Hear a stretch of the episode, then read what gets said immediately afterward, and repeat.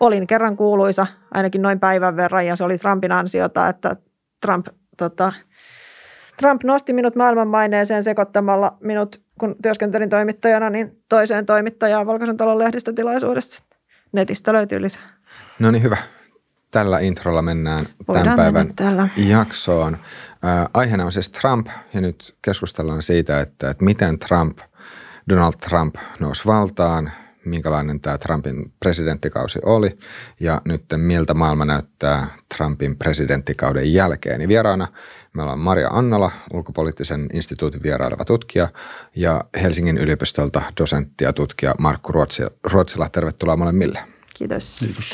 Ähm, mennään vuoteen 2015 ja tämä oli, äh, eikö se ollut 2015, kun Trump sitten ilmoitti aikeistaan – ryhtyä presidentiksi, niin muistatteko te, että mikä teidän, ähm, tai että mitkä oli teidän ensimmäiset reaktiot siihen? Miten, miten te suhtaudutte tähän? Tai niin kuin, millä tavalla se kiinnitti huomiota?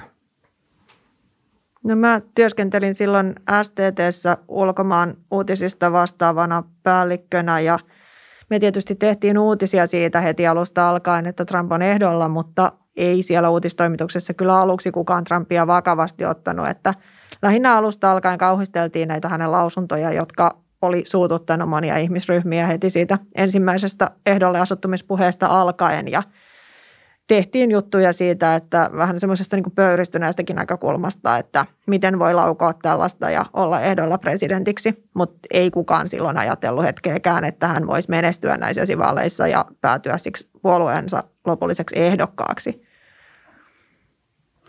Joo, itsekin silloin esivaalikauden alussa en olisi uskonut, että Trumpista tulee ehdokasta, koska siellä puolueessa oli niin paljon, äh, sanotaan perinteisempiä äh, konservatiiveja, joilla on paljon pidempi, pidempi tuota tausta äh, ja sitoumus siihen konservatismiin, joka, joka kuitenkin on republikaanipuolueen ydin ja idea ja ohjelma. Mutta sitten vähitellen, mä olin silloin Yhdysvalloissa ähm, – tekemässä tutkimustyötä vähitellen, seurasin näitä Trumpin tilaisuuksia ja vaaliväittelyitä, niin kyllä siitä tuli aika nopeasti sen kesän ja syksyn aikana kävi selville, että tämä henkilö ei ole katoamassa. Trump pystyi, olen monta kertaa sanonut, niin pystyi sanottamaan sen parhaiten, mitä hyvin suuri osa amerikkalaisista tunsi hyvin suurta turhautumista kaikkeen siihen, mitä oli varsinkin viimeisen kahdeksan vuoden aikana tapahtunut, mutta pidemmälläkin aikavälillä. Ja hänen suorapuheinen tyylinsä oli se ensimmäinen tekijä, joka vetosi näihin äänestäjiin republikaanipuolueen sisällä. Ja sitten siinä on se ongelma, tai oli silloin se ongelma siinä puolueessa, että siellä oli niin iso määrä ehdokkaita, että tavallaan kumosivat toistensa vaikutuksen, ja se auttoi myös Trumpia etenemään niissä esivaaleissa. Jossain vaiheessa oli, oli jo aika selvää, että hän voittaa, ne, voittaa sen ehdokkuuden. Sanoisin, että silloin jo kesällä alkusyksystä tämä alkoi käydä selväksi. Ja siinä vaiheessa tietysti kuka vaan republikaani olisi ollut ehdokkana, niin hän olisi voittanut vaalit. Um, koska se turhaantuminen, raivo, uh, suuttumus oli niin suurta. Tyypillisesti toki on niin, että kun on kahdeksan vuotta ollut yhden puolueen edustaja presidenttinä, niin sitten sillä toisen puolueen ehdokkaalla on erittäin hyvät mahdollisuudet voittaa, koska aina jompi kumpi puoli kansasta on turhautunut ja raivoissaan siihen, mitä se toisen puolen ehdokas ajaa.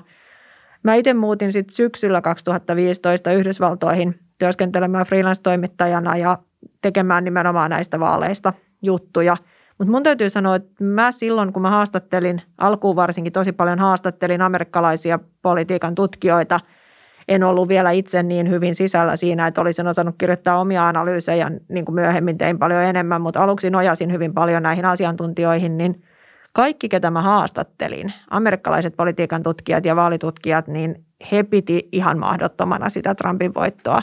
Että sä oot ollut siinä sitten jotenkin selvänäköisempi kuin monet heistä – Mä oon myöhemmin miettinyt, että siinä varmasti oli paljon sitä, että nämä mun haastateltavat oli kaikki sieltä Itärannikon suurkaupungin älymystökuplasta, juuri siitä porukasta, joka on niin kuin viimeinen, joka Trumpia äänestäisi ja johon nämä hänen puheensa ei vedonneet millään tavalla. Että varmasti niin kuin iso vääristymä mediaan syntyi osin varmasti mediankin reaktioista, toimittajien reaktioista, mutta myös siitä, että nämä asiantuntijat, keihin yleensä nojataan, niin mäkin asuin Bostonissa, mä haastattelin paljon bostonilaisia, esimerkiksi Harvardin yliopiston tutkijoita, niin kyllähän he on hyvin kaukana siitä todellisuudesta, mitä nämä Trumpin kannattajat elää ja edustaa. Et siinä mielessä ei ollut ihmeellistä, että sekä toimittajat että nämä tutkijat, ketä toimittajat haastatteli, niin monet ei nähnyt tätä Trumpin mahdollisuutta ollenkaan vielä siinä vaiheessa, kun sitten joillekin muille se rupesi varmaan olemaan selvää. Kyllä sen läpi sen kahdeksan vuoden, kun Obama oli vallassa, niin kirjoitin tästä hyvin monta artikkelia. Suurin osa niistä ei julkaistu, koska sanottiin, että ei tällaisia asioita. Se, on, se jo tiedetään, mikä teidän mielipiteenne on. Ei, ei, ei kannata julkaista Suomessa artikkelia siitä, mitä se toinen puoli Amerikkaa ajattelee. Mutta kahdeksan vuotta yritin kirjoittaa niitä. Eli tiesin kyllä hyvin, hyvin selvästi, kuinka – raivon partaalla siellä ihmiset olivat. Ja sitten tein tutkimustyötä itse, olin siellä paikan päällä siinä maailmassa, siinä Amerikassa. Ja, ja tiesin hyvin selvästi, mitä siellä ajatellaan. Se on ihan totta, että noissa tuollaisissa sanotaan itärannikon suurissa akateemisissa keskuksissa ei tunnettu, eikä tälläkään hetkellä tunneta sitä toista Amerikkaa, joka on kuitenkin ainakin yhtä suuri kuin tämä, tämä liberaali eurooppalaistyyppinen Amerikka, joka, joka Euroopassa paremmin tunnetaan. Eli tämä on, tämä on se vääristymä, joka suomalaisessa mediassa hyvin helposti tulee ja yhdysvaltalaisessa mediassa ihan samalla tavalla, koska yhdysvaltalainen media ja akateeminen maailma, tai ei koko akateeminen maailma, mutta, mutta nämä tunnetut yliopistot, Itä- ja Länsirannikon yliopistot, niin yksinkertaisesti ei ole, niillä ei ole minkäänlaista kosketusta siihen, mitä tavalliset amerikkalaiset pikkukaupungissa ja maaseudulla ajattelevat. Se, se on maailma on käsittämätöntä ja tuntematonta ähm, medialle, valtamedialle ja suurimmalla osalle äh, näiden suurten eliittiyliopistojen tutkijoille. Joo, mä luin siitä just hiljattain, oli yritetty valtamediassa, amerikkalaisessa valtamediassa pohtia, että – mistä tämä johtuu, tämä vääristymä, niin yksi hyvä pointti siinä oli se, että ei ne saa, kun pitäisi olla kuitenkin korkeakoulututkinto toimittajilla, kun useimmilla on, niin se olisi hassua palkata sitten yhtäkkiä joku, joka olisi selvästi vähemmän koulutettu. Ja sitten jos vaikka ajatellaan jotain New York Timesia ja Washington Postia, niin ne toimii sellaisissa kaupungeissa, mihin lähtökohtaisesti haluaa muuttaa sellaiset ihmiset, jotka jakaa tämän arvomaailman, mikä siellä toimituksessa muutenkin on – tämä Markun paremmin tuntema Amerikka, niin siellä on aika harvassa ne ihmiset, jotka edes haluaisi mennä töihin tänne niin kuin suurkaupunkien valtamedioihin. Se, he suhtautuu lähtökohtaisesti niihin jo niin kielteisesti, että aika harvalla tulee se ajatus, että omistan oman elämäni sille, että yritän muuttaa sitä sisältäpäin, että muutan kaupunkiin, jota lähtökohtaisesti olen oppinut inhoamaan ja teen siellä töitä julkaisussa, jota kaikki läheiseni vihaavat vain siksi, että sinne saataisiin vähän toisenlaista näkökulmaa – jolloin sitten se koko ajan se vääristymä ikään kuin kasvaa siitä, että ei he, vaikka, he edes, vaikka he yrittäisi rekrytoida, niin he ei välttämättä saa hyviä hakijoita, jotka olisi sitten näistä, edustaisi tätä Markon kuvaamaa Amerikkaa.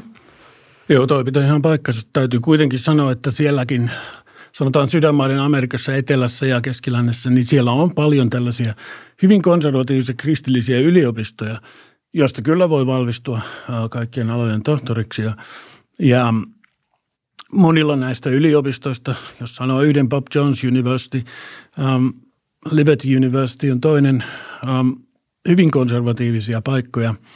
Voi kertoa tarinoita siitä, minkälaista siellä elämä on. Se on suomalaisille ihan käsittämätöntä elämää.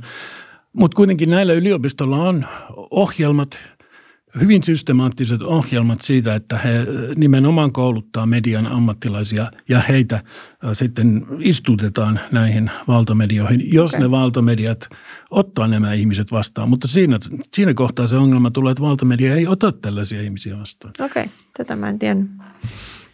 Joo, äh, itse asiassa ennen kuin mennään Trumpiin sen enempää, niin ähm, voisi kysyä sitä, että – Miten te kuvailisitte demokraattipuoluetta ja republikaanipuoluetta? että onko nämä puolueet täysin erilaisia? Elääkö, elääkö republikaanit ja demokraatit ihan kokonaan eri maailmassa vai onko tässä kuinka paljon sitten, jos puhutaan tämmöisestä amerikkalaisen yhteiskunnan kahtia jakautumisesta, niin kuinka paljon, kuinka paljon se sitten liittyy puolueisiin ja kuinka paljon siinä voi olla kysymystä sitten just esimerkiksi kaupunkien ja maaseudun välillä. No. Mutta jos, jos mennään aluksi vielä näihin puolueisiin, niin mi, mitkä on ne keskeisimmät erot republikaanien ja demokraattien välillä? No mä aloittaisin tuosta kahtia jakautumisesta, kun sä otit sen esiin, ennen kuin menis niihin puolueisiin edes, niin mun mielestä tällä hetkellä tilanne on se, että ne todellisuudet jopa on hyvin eriytynyt ja yhteinen kielikin on murentunut.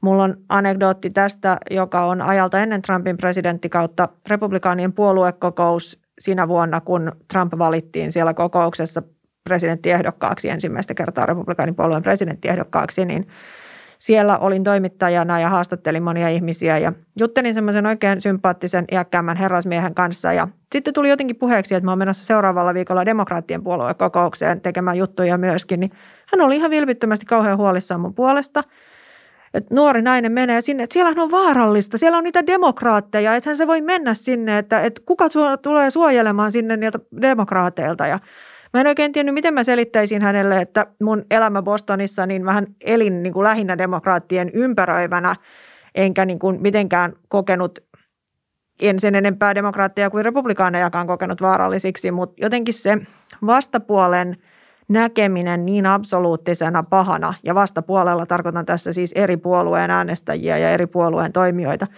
kuin se oma puolue, niin, niin se oli mennyt jo niin pitkälle silloin ennen Trumpia, että hän ajatteli, että mä olen vaarassa vaan siksi, että siellä on demokraatteja. Ja nyt sitten kuitenkin on ihan selvää, että tämä on pahentunut tässä Trumpin neljän vuoden aikana tämä kahtiajako vielä paljon paljon syvemmäksi. Et nyt kun on tutkittu sitä, että mitä ihmiset ajattelee, että jos oma lapsi menisi naimisiin henkilön kanssa, joka on jollain tavalla erilainen kuin meidän perhe, niin mikä häiritsisi eniten – niin se ei ole enää se, että jos hän on eri etnisestä taustasta tai hänellä on eri ihonväri tai hänellä edes se, että hänellä on eri uskontokunta kuin meidän perheellä, vaan kaikista eniten häiritsisi se, että jos lapseni puoliso äänestää sitä väärää puoluetta, eri puoluetta kuin mitä meidän perheessä äänestetään. Siitä on tullut se niin kuin semmoinen dramaattinen erottava tekijä, että ei oikein meinata edes jaksaa uskoa, että ne toiset on ihan tavallisia ihmisiä niin kuin mekin ja niiden kanssa voi olla yhteistä – vaan niin kuin suunnilleen katkaistaan välejä, kun käy ilmi, että joku sukulainen tai pitkäaikainen ystävä on äänestänyt eri puoluetta kuin itse. Niin, kuinka? Niin, Tämä on täytyy sanoa, että noita tutkimuksia tehtiin silloin jo, kun oli 2016 vaalit.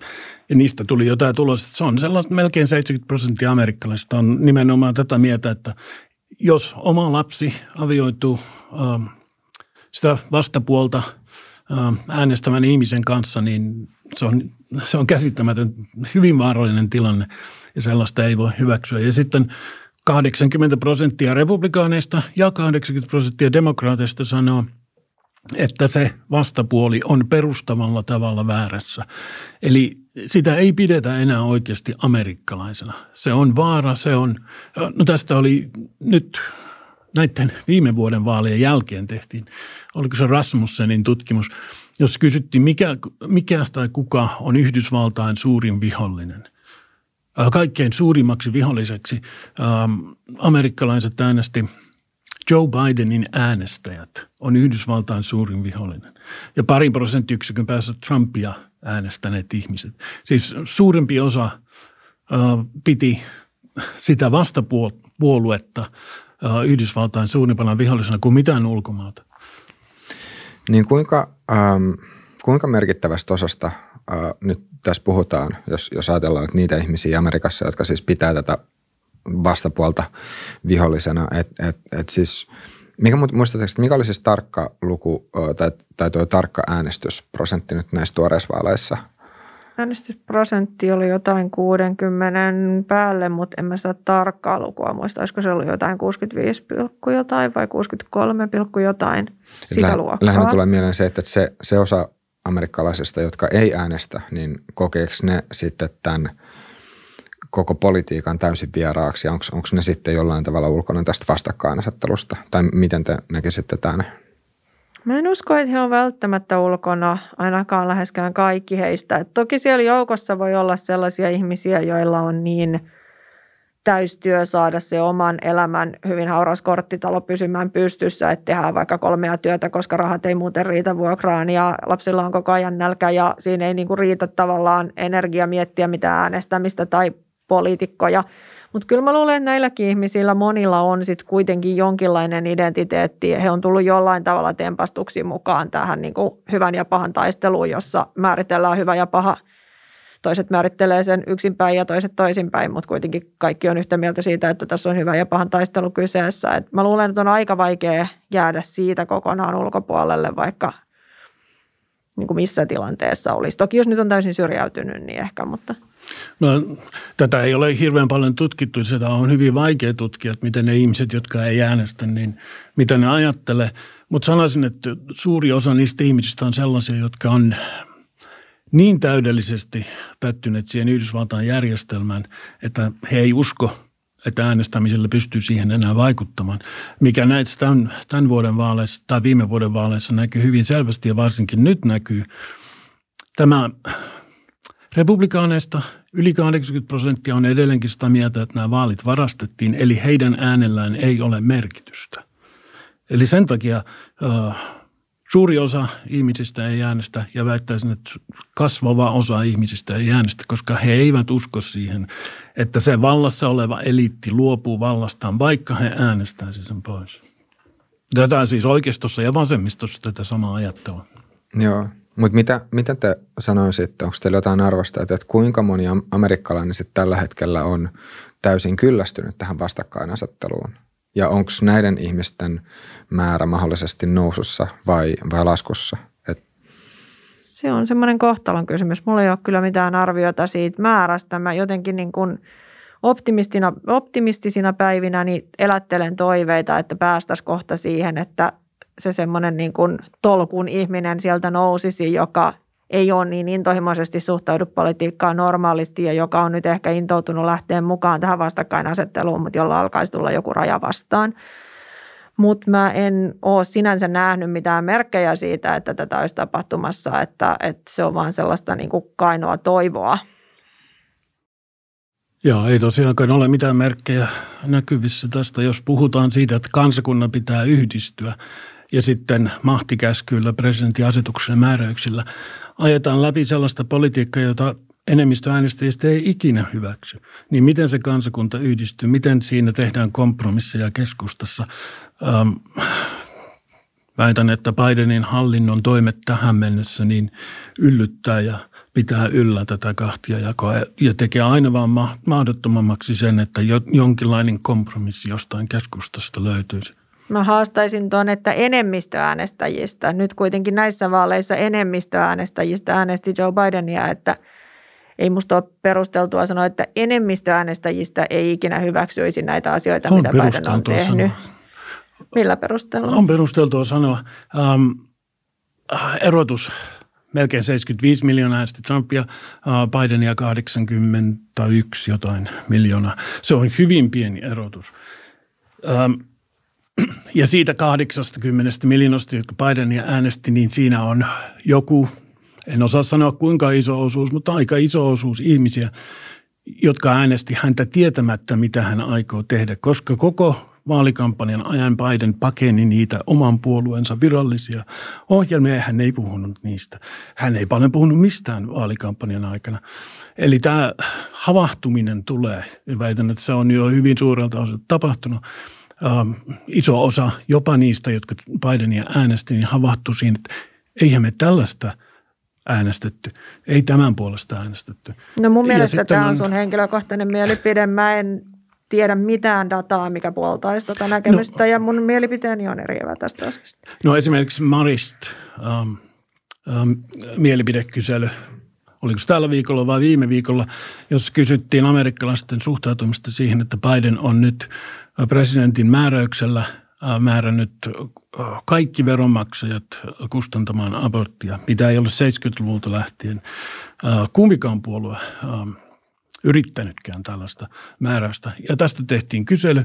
Melkein 80 prosenttia amerikkalaisista vastusti tätä määräystä. Ja oli sitä mieltä, että aborttia pitää rajoittaa niin kuin tähänkin saakka. Eli näitä tällaisia tutkimuksia on tehty monesta yksityiskohdasta, monesta näistä Bidenin antamasta määräyksestä. No mutta se on myös kiinni siitä, kuka tekee mielipidekyselyn ja miten asiat muotoillaan, koska suurin osa amerikkalaisista ei seuraa sitä politiikkaa kauhean tarkasti.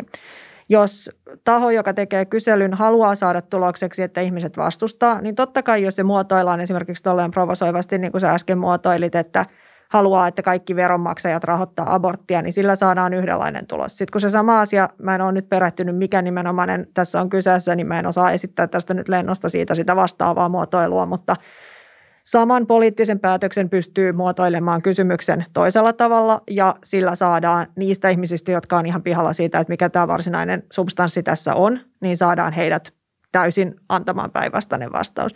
Eli kyselyissä on kuitenkin myös hyvin paljon tarkoitushakuisuutta, varsinkin Yhdysvalloissa, jossa myös nämä ajatushautomat ja muut, jotka näitä paljon teettää, niin niilläkin on yleensä joku poliittinen agenda.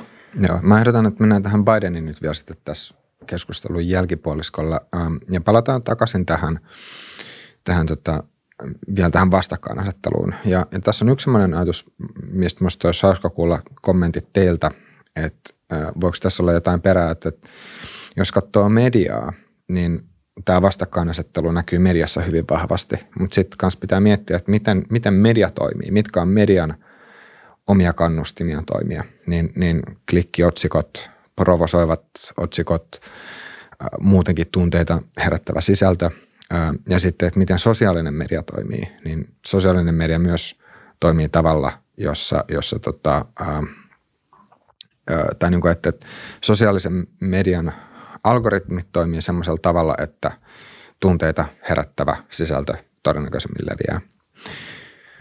Ö, niin, niin sitten onko mahdollista, että jos seuraa mediaa, niin saa silloin vähän värittyneen kuvan siitä, että, että kuinka paljon sitä vastakkainasettelua on. Että, että voisiko olla mahdollista, että, että media, media jossain määrin kärjistäisi sitä todellis, todellisuutta. Ja että, että jos sitten ihmisten kanssa kun keskustelee, niin, niin sitten se, sit se tilanne ei olisi ihan niin paha. Toisaalta teillä siis kummallakin on, on kokemusta myös ihan silleen näiden lainausmerkeissä kadun tallaajien kanssa juttelemisesta. Mutta että mitä te ajattelette tästä?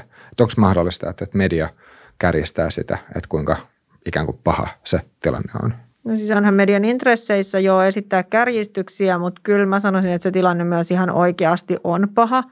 Et kun mä olen jutellut ihmisten kanssa, ihan tavallisten amerikkalaisten kanssa, joko yksityishenkilönä tai toimittajan roolissa, niin, tai sitä kirjaani tehdessä, niin, niin kyllä se on ollut tosi voimakasta se vastakkainasettelu ja se vastapuolen dehumanisoiminen ja, ja kaikki se kärjistys, mistä puhutaan. Et ei sitä ehkä tässä tapauksessa tarvitse median liioitella. Se ihan todellisen tilanteen kuvauskin riittää siihen, että saadaan se tunteita herättävä otsikko.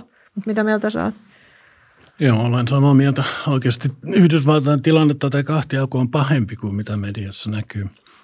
Media tietysti, se on jakautunut kahteen leiriin. Sillä on rakenteellisia syitä, miksi näin on sosiaalinen media 24 tuntia äh, joka päivä äh, tulee äh, näitä satelliittikanavien lähetyksiä. Ne on kahdessa eri leirissä, koska no, 80-luvulla muutettiin lainsäädäntöä sillä tavalla, että se rohkaisi tähän kahtiajakoon. Mi- mut, mihin mut, muutokseen viittaa tässä?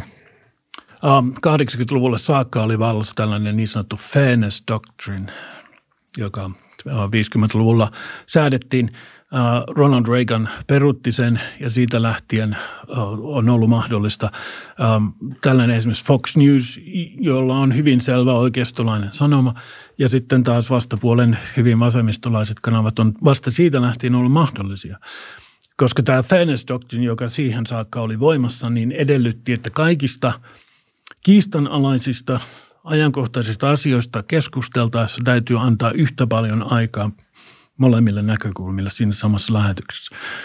Ja tämä kumottiin silloin Reaganin kaudella. Se on se, sellainen rakenteellinen tekijä, joka rohkaisee tähän. Sosiaalinen media ei, ei nyt tähän suoraan liity, mutta, mutta, mutta muu televisio ja, ja lehdistö liittyy tähän ja radio. Um, mutta vaikka mitään tätä ei olisi tapahtunut, niin kahtiajako olisi silti olemassa, koska siinä on paljon syvällisemmistä asioista kysymys. Siinä taistelee kaksi eri ihmiskäsitystä, siitä, maailmankuvaa, käsitystä siitä, mitä on ihmisarvoinen elämä. Ja nämä, on, nämä menee perusperiaatteisiin saakka tämä, tämä kahtiajako. Se ei ole mitään pintatason poliiti, poliitikkojen tekemää tai, tai median tekemää. Ähm, tässä on paljon, paljon syvemmistä asioista kysymys. Kuinka paljon te luulette, että tällä seuraavalla asialla voi olla vaikutusta? Tämä on muistaakseni Jonathan Haidin sanomaa, että hyvin pitkään kongressissa, tai, tai siis nämä kongressin jäsenet, niin, niin tota, asu Washington DCissä sen, sen vuoksi, koska se oli vaan helpompaa. Että et niitä istuntopäiviä oli sen verran monta viikossa, että oli, oli perusteltua muuttaa tänne, tänne hallintopääkaupunkiin sitten koko, koko perheen voimin. Ähm, mutta sitten jossain vaiheessa näiden istuntopäivien määrää vähennettiin, joka, joka johti siihen, että, että sitten nämä edustajat ei enää muuttanut Washingtoniin, vaan, vaan tota, ainoastaan tuli työskentelemään sinne yksittäisiksi päiviksi. Ja tällä taas sitten oli hyvin merkittävä vaikutus siihen, että, että minkälaisia sosiaalisia suhteita sitten näiden republikaani-edustajien ja demokraattien välille muodostui. Että, että aikaisemmin sitten, kun kaikki oli asunut samassa paikassa, niin lapset kävi samoissa harrastuksissa, oli, oli tota, ähm, oli, niin kuin, että republikaanit ja demokraatit vietti enemmän yhteistä vapaa-aikaa. Ja ähm, sitten sen myötä, kun, kun tota, ainoastaan, ainoastaan käytiin siellä lainausmerkissä vain töissä, niin, niin tota, se taas sitten johti, johti tämän sosiaalisen elämän muutokseen. Ja tämä, tämä Hyde siis esittää, että tämän, tästä pystytään näkemään semmoinen selvä, selvä muutos, että, että miten republikaanit ja demokraatit on, on äänestänyt. Eli että tämä olisi, tämä olisi Haidin mukaan heijastunut siihen äänestyskäyttäytymiseen. Että siinä missä menenä vuosikymmeninä republikaanit ja demokraatit enemmän äänesti ristiin. Eli, eli jos oli joku, joku kysymys, niin se ei mennyt silleen, että republikaanit on samaa mieltä kaikki ja demokraatit on samaa mieltä, vaan, vaan nähtiin enemmän semmoisia, voisiko sanoa, itse, niin kuin tämmöistä itsenäistä äänestyskäyttäytymistä. Mutta, mutta sitten nimenomaan tämän, tämän muutoksen myötä, kun, kun tota, se sosiaalinen elämä muuttui, niin sitten sit alettiin näkemään tämmöinen muutos, muutos sitten tässä äänestämiskäyttäytymisessä, että, että miten, miten te kommentoisitte tätä Jonathan Haidin näkemystä? Niin, nämä on näitä rakenteellisia tekijöitä. Kyllä, tämä, tämäkin varmasti pitää paikkansa. näitä rakenteellisia tekijöitä on vaikka kuinka paljon, mutta ne ei mene siihen asian ytimeen – mikään niistä. Sanoisin enemmänkin, että tämä republikaaneista on vähitellen tullut hyvin konservatiivinen oikeistolainen puolue ja demokraateista aina vaan vasemmistolaisempi, niin enemmänkin tämä johtuu siitä, että 70-luvulla ähm, otettiin käyttöön tämä esivaalijärjestelmä, joka rohkaisee siihen ähm, mahdollisimman selkeän sanoman ähm, esittämiseen – sille pienelle, loppujen lopuksi aika pienellä aktivistijoukolle, joka päättää sitten, kenestä tulee ehdokas. Trumpin tapauksessa 2016 oli hiukan toista, koska hän pystyi tuomaan uusia äänestäjiä niin paljon esivaaleihin, mutta, mutta yleensä, yleensä on niin, että esivaalijärjestelmä vasta 70-luvulla luotiin ja median muutos ja sitten varmaan tämäkin haettiin väittämä, niin kaikki on tällaisia rakenteellisia tekijöitä, mutta vaikka ne kaikki otettaisiin yhtälöstä pois, niin kahtia jako olisi silti totta, koska siinä on kysymys niin paljon suuremmista, syvemmistä asioista. Kaksi eri Amerikkaa asuu sillä samalla maantieteellisellä alueella, mutta ei ymmärrä enää toisiaan, ei pidä toisiaan oikeasti amerikkalaisina. Ja mist, minkä takia tämä on, niin se menee ihmiskuvaan, maailmankuvaan, tällaisiin hyvin perustaviin käsityksiin siitä, mitä on ihmisarvoinen elämä ja mihin sen pitäisi perustua. Tämä, tietysti tämä erimielisyys on Yhdysvalloissa aina ollut olemassa, minkä takia se on nyt näkyvämpää, niin tietysti johtuu mediasta, tietysti johtuu esivaalijärjestelmästä ja siitä, miten vaalipiirit jaetaan Yhdysvalloissa. Kaikki tällainen vaikuttaa, mutta nämä ei mene siihen asian ytimeen, mitkä näistä tekijöistä. Toi, ähm, voitaisiin ihan just mennä tuohon, tuohon tota, tähän pääpihviin nyt sitten, eli tähän, tähän maailmankuvaan, mutta voisin silti kysyä vielä tästä esivaalijärjestelmästä, eli mikä oli se muutos, mikä nyt sitten tuli ja miten, miten se tota, äh, järjestelmä sitten aikaisemmin toimi? Niin se oli vasta 70-luvulla, kun tuli esivaalit. Ei puolueet ennen 70-lukua valinneet presidenttiehdokkaat tällaisilla esivaaliäänestyksillä. Miten, miten nämä presidenttiehdokkaat aikaisemmin valittiin? No siellä pidettiin, vieläkin jossain osavaltiossa pidetään ne tällaisia vaalikokouksia. Tai sitten valittiin vaan siellä. Puolue päätti. Niin, puolue päätti. Nämä puoluejohtajat, senaattorit, muut johtajat keskenään päätti, että kenestä tehdään presidenttiehdokas. Mutta tämä esivaali, jossa on monta ehdokasta ja sitten puolueen jäsenet, eli se hyvin, oikeastaan hyvin pieni aktivistijoukko päättää, niin tämähän rohkaisee siihen, että mahdollisimman selkeä sanoma tarjotaan kummallakin puolella sama, sama ilmiö.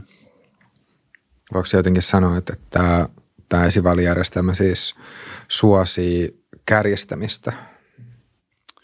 Nimenomaan se suosii kärjistämistä, joo. All right.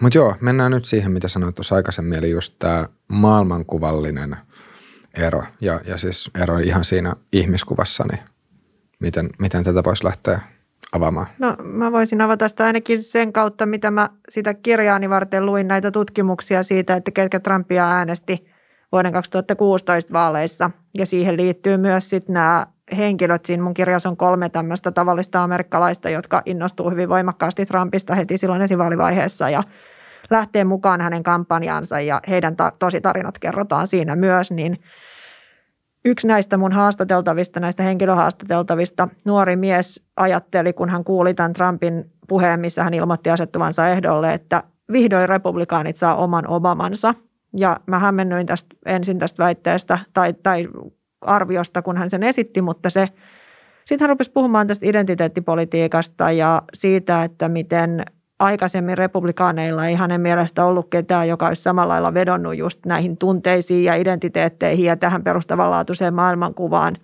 Niin just niin kuin säkin sanoit, että Trump sanotti semmoista, mitä moni tunsi ja koki paremmin kuin kukaan muu oli. Ja Obama oli sitten taas tämän henkilön arvion mukaan pystynyt tekemään sitä sille toiselle puolelle, sanottamaan jotain sellaista eri tavalla kuin mitä aikaisemmin oli pystytty.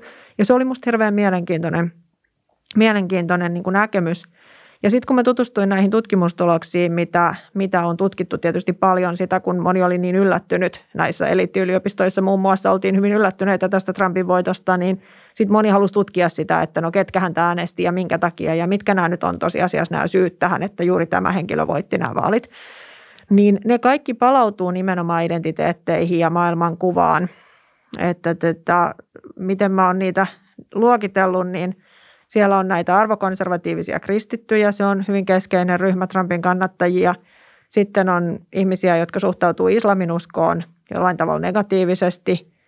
Sitten on tota, rasisteja, joista monet on piilorasisteja. Se ei tarkoita, että he on kaikki niin kuin itsekään sitä mieltä, että he itse määrittelisivät itseään rasistiksi tai – kävisi huutamassa niin kuin mustien vastaisia iskulauseita, vaan se voi olla tällaista paljon kätketympää. Mi- mihin ehkä tämä olisi hyvä avata, että, että mitä on sun näkökulman mukaan tämä piilorasismi, että millä tavalla se ilmenee? No miten se näissä tutkimuksissa usein määritellään, niin se on esimerkiksi sellaista, että ei haluta niin kuin nähdä sitä, että mustat amerikkalaiset on eriarvoisessa asemassa ihonvärinsä vuoksi – mennään ikään kuin sellaiseen, että no hyvä ihminen ei näe kenenkään ihonväriä eikä kiinnitä siihen mitään huomiota ja siksi ei pidä puhua ihonväristä eikä sitä kautta puhua rasismistakaan ollenkaan, vaan teeskennellään vaan, että kaikki on niin kuin ikään kuin mitään ihonväriä ei olekaan, niin sitten kaikki on hyvin. Ja sillä vaiennetaan kaikki ne äänet, jotka yrittää puhua sen puolesta, että pitäisi korjata asioita. Ja sillä myös niin kuin tavallaan asetutaan siitä omasta – yleensä nämä valkoiset ihmiset, jotka ajattelee, että ihonväri pitäisi kokonaan sivuuttaa, niin ikään kuin suljetaan silmät siltä, että itse on saanut elämänsä aikana mahdollisesti paljonkin etuoikeuksia sen vuoksi, että sattuu olemaan valkoinen. Eli niin kuin torjutaan se jotenkin se koko kysymys ja sitä kautta osallistutaan sen ylläpitämiseen, että niitä ei pitäisi korjata, niitä rakenteita, ei pitäisi tehdä mitään sille, että mustia kuolee poliisin luoteihin enemmän kuin valkoisia tai millekään tämmöisille asioille. Niin, ää, niin nyt, tuolla nyt, päätään, niin siis on eri sä, faktat, mä nyt sä siis näistä asioista. Tässä, mutta... tässä kohtaa varmaan siitä viittaat suhteelliseen, koska siis... Kyllä, niin, aivan siis koska... suhteessa mustien osuuteen väestöstä. Mutta siis ylipäätänsä niin kuin se, että, että se on jännä mun mielestä se, että ne amerikkalaiset tutkijat kutsuu sitä nimenomaan rasismiksi, se tuntuisi jotenkin näin ulkopuolelta katsottuna vähän tulenaraltakin. Mä oon itse kutsunut sitä piilorasismiksi sen takia, että mun mielestä se kuvaa sitä enemmän. Mutta tota, niin kun, semmoinen lähtökohtaisesti ei olla valmiita näkemään, että olisi mitään tarvetta yrittää parantaa mustien amerikkalaisten asemaa tai muiden etnisten ryhmien asemaa muiden kuin valkoisten, koska pidetään niin kuin kiinni siitä, että ei ne ole millään tavalla huonommassa asemassa, ei niillä ole mitään – ei meillä ole valkoisina mitään etuoikeuksia, joten ei näiden mustien asemaa tarvitse yrittää korjata. Niin sen tyyppisistä vastauksista nämä, ne on niitä, mistä nämä tutkijat, jotka on tätä nimenomaan tätä Trumpin kannattamisen ja rasismin yhteyttä tutkinut, niin mistä he antaa ikään kuin rasismipisteitä, jos näin voi sanoa. Tämä Joo, no tämä on hirveän suuri ja monimutkainen kysymys. Yhdysvalloissa varsinkaan tästä ei saa puhua suoraan muuta kuin just tuollaisilla – Näiden äh, yhdysvaltaisten eliittiyliopistojen tutkijoiden kehittämällä tekokielellä. Ähm, Yhdysvalloissa on paljon rasismia. Siellä on jopa väitän rakenteellista rasismia, joka periytyy näissä rakenteissa käytännöissä sukupolvelta toiselle. Mutta se ei tarkoita sitä, että esimerkiksi Trumpin äänestäjistä, kun joku pieni, pieni osuus on rasisteja kummassakaan mielessä, he, kyllä heitä kiinnostaa mustan väestön ähm, elämän, elinolosuhteiden parantaminen. Heitä kiinnostaa vielä enemmän oman elämän äh, parantaminen ja siitä huolehtiminen, eikä jonkun muun. Mutta tämä menee kaikki siihen kahtiajakoon ja siihen maailmankuvaan ihmiskäsitykseen. Ähm, tämä kiistely ähm, amerikkalaisesta rakenteellisesta rasismista. Toinen puoli Amerikkaa vaan uskoo, että vapaassa markkinataloudessa, vapaa markkinatalous on ratkaisu kristinuskoon kääntyminen ja vapaa markkinatalous yhdessä on ratkaisu näihin ongelmiin pitkällä aikavälillä vähitellen poistaa äh, rakenteellista rasismia ja tai sanotaan etnistä eriarvoisuutta ja henkilötasolla myös poistaa rasistisia tai ennakkolu, ennakkoluuloja.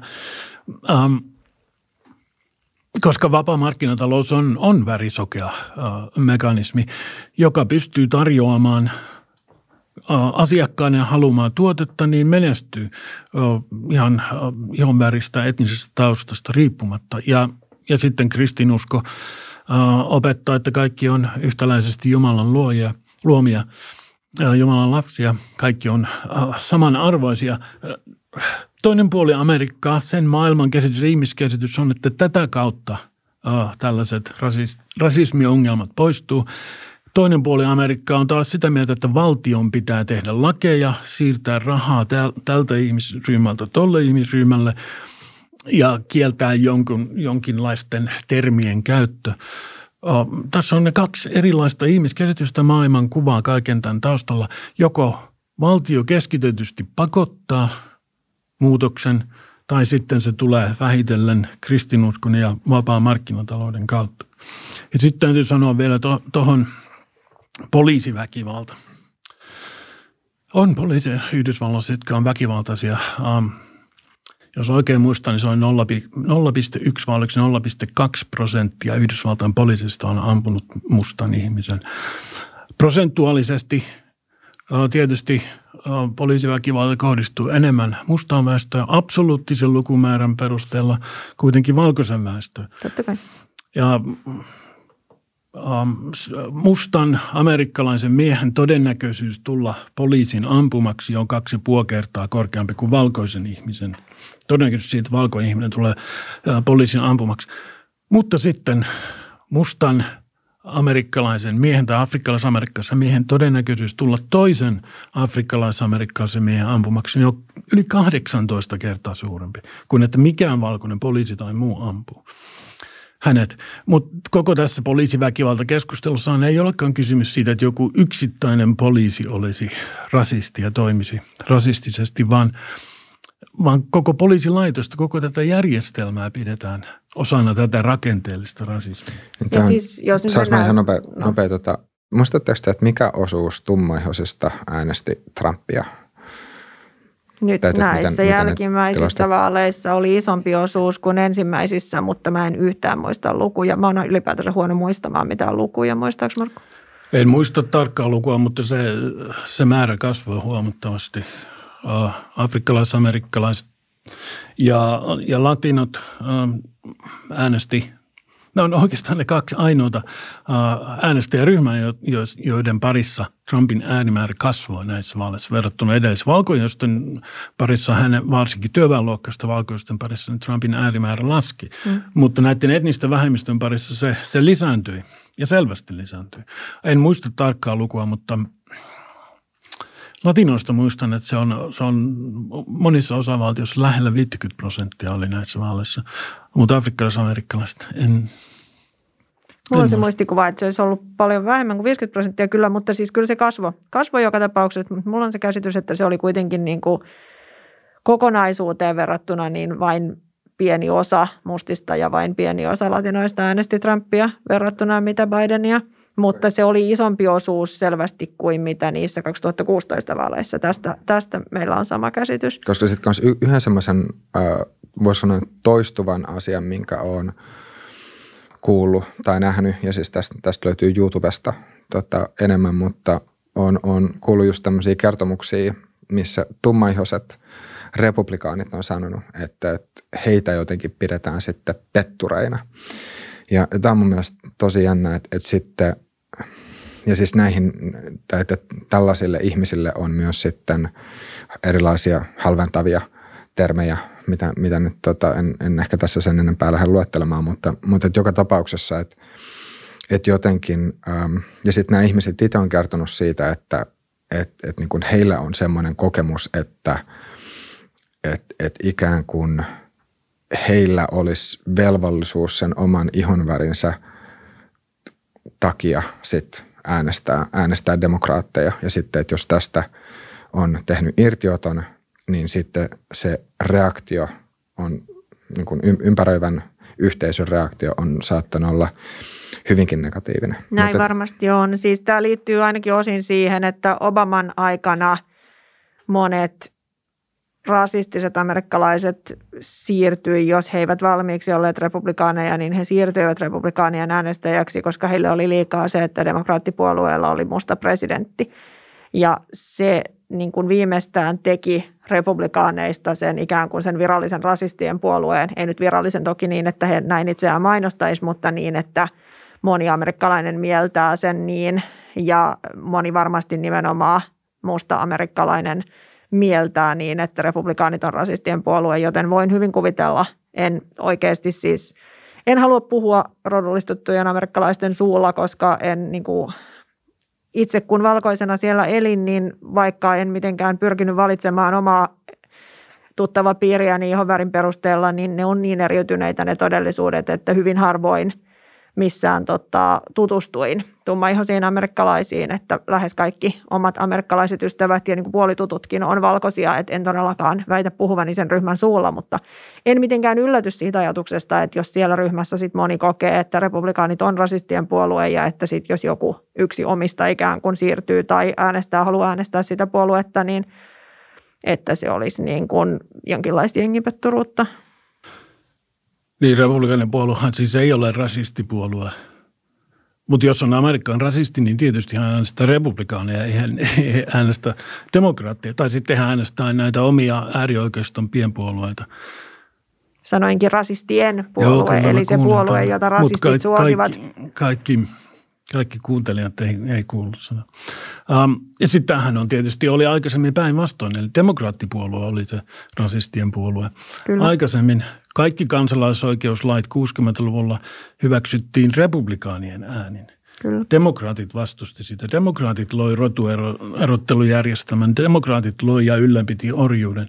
Mutta nämä on tavallaan No, demokraattipuolue on, on muuttanut linjansa sitten 70-luvulla näissä kysymyksissä ja sitten on iskostunut myös afrikkalais-amerikkalaisten päähän tämä nimenomaan tämä ajatus, että heidän täytyy äänestää demokraatteja. Mutta kasvavasti siinä yhteisössä ollaan, ollaan sitä mieltä, että tämä jotenkin automaattinen riippuvuus demokraateista on oikeastaan uudenlainen orjuuden muoto. Tätä keskustelua käydään afrikkalaisessa amerikkalaisessa yhteisössä hyvin paljon. Eli jos se vanha demokraattipuolue, joka loi ja ylläpiti orjuusjärjestelmää, asetti ne orjat sinne plantaasille, niin tämä nykyinen demokraattipuolue tekee, tämä on hyvin kärkevästi sanottu, mutta tällaista keskustelua jos käydään, tekee ihan saman uh, nykyisen hyvinvointivaltio järjestelmän kautta. Eli tekee näistä uh, um, aineellisesti huonosti toimeentulevista afrikkalais-amerikkalaisista riippuvaisia siitä valtiovallasta ja, ja sen näistä erilaisista etuisuusohjelmista. Nyt eksyttiin aika kauas. Mä olin alun perin listaamassa näitä syitä, minkä takia Trumpia äänestettiin vuonna 2016. Mulla on edelleen se lista kesken. Joo, että, jatketaan, jatketaan me sitä. Muutenkin ollaan eksytty aika kauas, kun piti tästä Trumpin niin kun presidenttikauden alkuvuosista, ja me olla päästy niihin presidenttikauden alkuvuosiinkaan vielä, niin tota, niin, niin palaisin nyt kuitenkin vielä tähän. Eli, eli tosiaan niin näitä ihmisryhmiä, jotka äänestivät Trumpia, niin, niin, jotka ehdin jo listata, niin oli siis nämä arvokonservatiiviset kristityt, islaminuskoon kielteisesti suhtautuvat ja sitten nämä rasistit, piilorasistit tai jotka nyt jotenkin muuten on tutkijat määritelleet rasistisiksi. Sitten meillä on naisten ja miesten välisen tasa-arvon vastustajat ja sitten on tota, noin sellaiset henkilöt, joilla on tällainen autoritäärinen mielenlaatu, joka on tutkijoiden konstruktio, mutta sillä viitataan sellaisiin ihmisiin, jotka tykkää tämmöisistä voimakkaista vastakkainasetteluista, on me ja on ne ja noi on niitä toisia. Ja he kaipaavat oikein vahvaa johtajaa, joka niin kuin sitten suojelee heitä, joka kokee olevansa yksi heistä ja niin kuin kehohtelee heitä, niin kuin, että me ollaan nyt tämä me ja sitten noi toiset on noita muita ja minä sitten suojelen teitä ja puolustan teitä noilta toisilta mikä on tietysti nykyajassa hyvin niin kuin, ei ole yllättävää, että tämmöinen mielenlaatu on Amerikassa monella, koska se koko vastakkainasettelu on mennyt siihen pisteeseen, missä, missä tuommoinen ajattelu on niin kuin valtavirtaistunut. Sitten on joku ryhmä vielä, jota mä en nyt yhtäkkiä saa päähäni, mutta ne kaikki ryhmät, niin kuin, kaikissa niissä on kyse jollain tavalla siitä, että niin kuin – ei haluta, että yhteiskunta moni äänestyy, moni arvoistuu, monikulttuuristuu. Demokraateilla on ollut tämä tämmöinen, niin kuin Hillary Clintonillakin silloin Trumpia vastaan näissä vaaleissa, mistä nyt puhutaan, niin oli nimenomaan tämä Stronger Together vaalilause, missä pyrittiin vetoamaan erilaisiin vähemmistöjen edustajiin.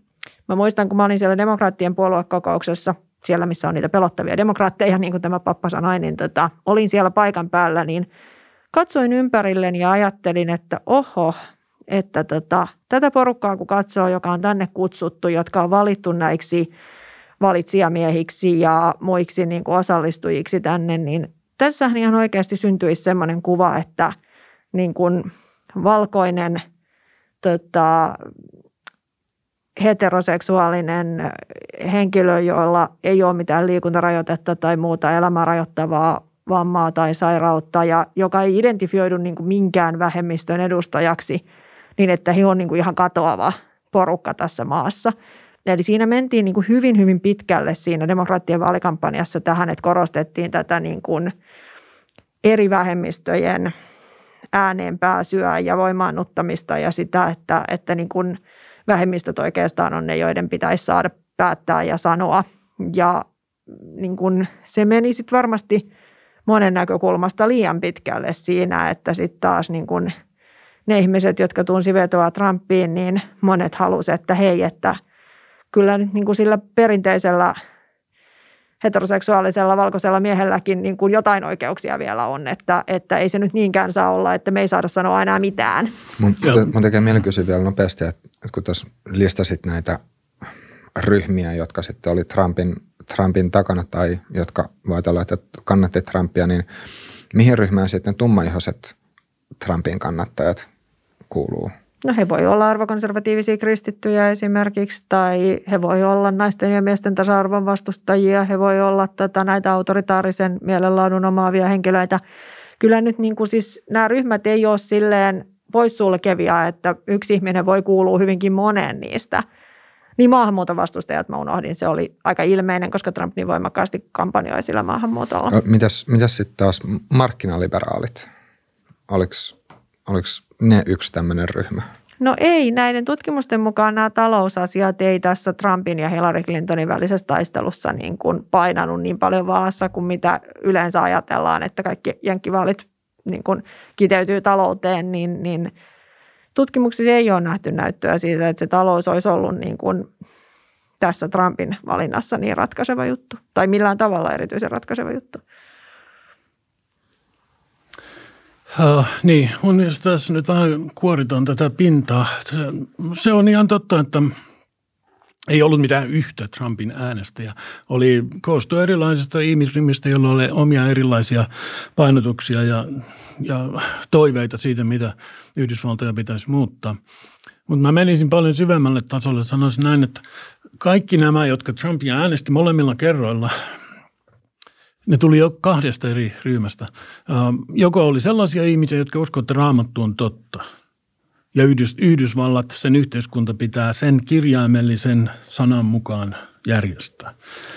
Tai sitten on sellaisia, jotka on sitä mieltä, että raamatun opetukset on totta, koska ne on länsimaisissa yhteiskunnissa, niiden elämäntavassa, historian kulussa osoitettu toimiviksi. Siksi kannattaa jatkaa jatkaa niiden mukaan elämistä. Nämä ihmiset, ja sitten on kristit, siis kristityt ja konservatiivit, ne ei ole sama asia, mutta sitten on kristityt konservatiivit, jotka on sitä mieltä, että raamattu on totta ja historia osoittaa, että se sen perustalle länsimaissa ja sen rakennetut käytännöt ää, toimii parhaiten on kaikkein hyödyllisimpiä yhteiskunnilla. Ja nämä ihmiset – minkälaisiin pienempiin ryhmiin heitä sitten voidaankin jaotella, niin kaikki oli sitä mieltä, että Obaman kaudella kaikki tämä oltiin tuhoamassa. Mikä on historian kulussa osoittautunut toimivammaksi, siis hyödylliseksi ihmisillä ja mikä raamatun kirjaimellisen tulkinnan mukaan on oikein ja mitä pitää Yhdysvalloissa tehdä. Eli kaikkia tätä oltiin tuhoamassa – kahdeksan vuoden ajan systemaattisesti Yhdysvaltoja muut, oltiin muuttamassa joksikin ihan toiseksi maaksi kuin mitä se on aina ollut. Ja t- tässä, on, tässä tulkinnassa on mun käsittääkseni hyvin paljon, paljon totta. Ähm, mutta Yhdysvaltain muuttaminen, siis ei vaan muuttuminen, vaan aktiivisesti valtiovallan, oikeuslaitoksen ja liittovaltion byrokratian ja presidenttien toimesta systemaattisesti muuttaminen joksikin muuksi kuin mitä se oli perinteisesti ollut, niin tämähän prosessi on alkanut jo 60-luvulla siitä suuresta kulttuuri vallankumouksesta, kulttuurimurroksesta, josta kaikki tämä identiteettipolitiikka uh, nousee, joka sitten Obaman kaudella sai, sai se jo 70-luvulla oikeuslaitoksessa, mutta sitten Obaman kaudella vielä, vielä voimallisemmin niin tämän jalansijan – kaikissa liittovaltion instituutio, instituutioissa ja sitä niin aktiivisesti tungettiin joka puolelle. Valtiovalta tunkeutuu kaikille elämänaloille aina vaan enemmän ja enemmän. Ja nämä ihmiset, jotka uskoo joko, että raamattu on, on totta, kirja myös totta, tai että sen opetukset on totta ja niiden pohjalta Yhdysvallat rakennettiin ja siksi on menestynyt ja oli hyvä maa, niin nämä ihmiset tunsi, että kaikki se varastetaan heiltä nyt pois. Amerikkaan ollaan varastamassa. Tätähän huudettiin silloin 2015-2016 ja neljä vuotta tätä on huudettu. Ja huudettiin siellä kongressin ulkopuolella sinä päivänä loppiaisena, kun pieni äärioikeistolaisten joukko hyökkäsi sinne. Nämä on niitä syvemmän tason tuntemuksia, jotka yhdistää – kaikkia niitä, jotka 2016 äänesti Trumpia ja on neljä vuotta häntä kannattanut ja edelleenkin kannattaa häntä ja hänen politiikkansa ja varsinkin sitä, miten hän sanoittaa nämä, nämä tuntemukset. Kuinka Toi on monelta osin hyvä kuvaus, mutta ei kaikki Trumpin kannattajat kyllä niin kuin itse pukisi sitä sanoiksi mitenkään raamattuun liittyen. Ei, ei. Että tätä, se tavallaan, sä määrittelet omasta lähtökohdasta arvokonservatismin niin, että se on sitä, että uskotaan, että raamatun opetukset on totta, mutta kyllä siellä on joukossa ihmisiä, jotka on arvokonservatiiveja ja istuu tuohon sun määritelmään muuten, mutta he ei käyttäisi tuollaisia sanoja. Jos heiltä kysyisi, että onko raamatun opetukset totta, niin he saattaisi sanoa, että ei, mutta he on silti arvokonservatiiveja. Eli että ikään kuin ei se kaikilla nojaudu niin kuin siihen raamattuun, vaikka se sä oot oikeassa siinä, että se maailmankuva, johon he uskoo, niin kyllä pohjautuu alun perin raamatun mm. opetuksiin, mutta osalle heistä se on irronnut niin kuin ja alkanut elää omaa elämäänsä Joo, joo, ehdottomasti. Tätä. Siis tätä mä yritin nimenomaan sanoa, että on, on kristittyjä konservatiivia Yhdysvalloissa, jotka juontaa kaiken raamatun kirjaamisen mm, tulkintaan, mm. ja sitten on konservatiiveja tai konservatiivisia ihmisiä, jotka haluaa vain elää sitä perinteistä elämäntapaansa ajattelematta sen alkujuuria, mm. jotka on alkujuuret on kristillisiä. Niin miten tuossa Markku, kun just sanoit, että, että 60-luvulta lähti se, että, että nyt tätä jotenkin yritettiin muuttaa tai että vähän, vähän niin kuin, että, yritettiin tunkea jotain, niin miten sitä yritettiin, tai miten nämä ihmiset koki, että sitä yritettiin muuttaa ja mikä, mikä oli se asia, mitä, mitä sitten ihmiset koki, että, että yritettiin nyt jotenkin sitten syöttää? No siis korkein oikeus 60, 60-luvun lopulla, 70-luvulla äh, tuli näiden liberaalituomarien äh, valtaan. Ja he hyvin aktiivisesti kaikissa näissä suurissa sen hetken arvokysymyksissä, jotka on edelleenkin niitä suuria arvokysymyksiä Yhdysvallassa ja Suomessa, otti hyvin selvän äh, liberaalin vasemmistolaisen kannan.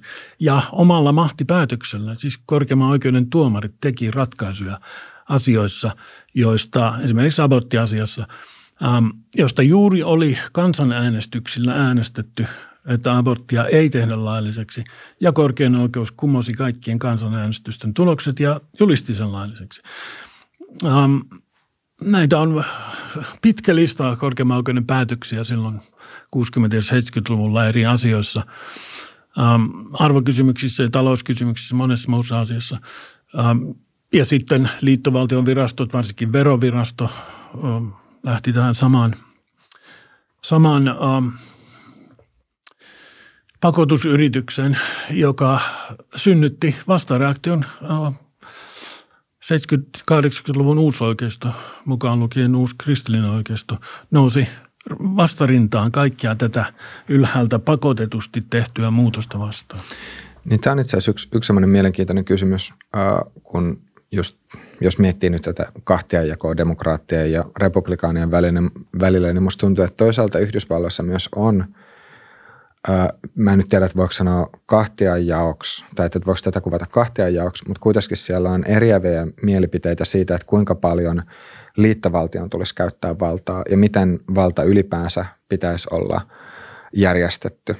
Et, et, et siellä esimerkiksi, ää, et, no, et jos, jos heittää tämmöisen esimerkiksi, että joku ihminen saattaa Jenkeissä kannattaa aborttioikeutta – henkilökohtaisesti, mutta olla vaan sitä mieltä, että liittovaltion ei pitäisi päättää sitä asiaa, vaan että näiden osavaltioiden tulisi pitää se päätös. Eli, eli toisin sanoen, että siellä, siellä tota, ähm, ja jos mä nyt väärin muistan, niin tämä, tämä jossain määrin liittyy sitten tähän perustuslain tulkintaan ja, ja siihen, että, että miten, miten perustuslakia pitäisi tulkita nimenomaan tämän vallan, vallanjaon suhteen. Ähm, Toisaalta tämä mun mielestä niin välillä näyttäytyy vähän, vähän erikoisena, että, että sitten demokraattipuolue on, on syyttänyt republikaaneja ää, tämmöisestä vallankäytöstä, mikä joskus välillä on ollut ihan perusteltua, että, että, tota, että silloin kun republikaanit on ollut vallassa, niin he on, he on pyrkinyt ajamaan omaa tämmöistä omaa politiikkaansa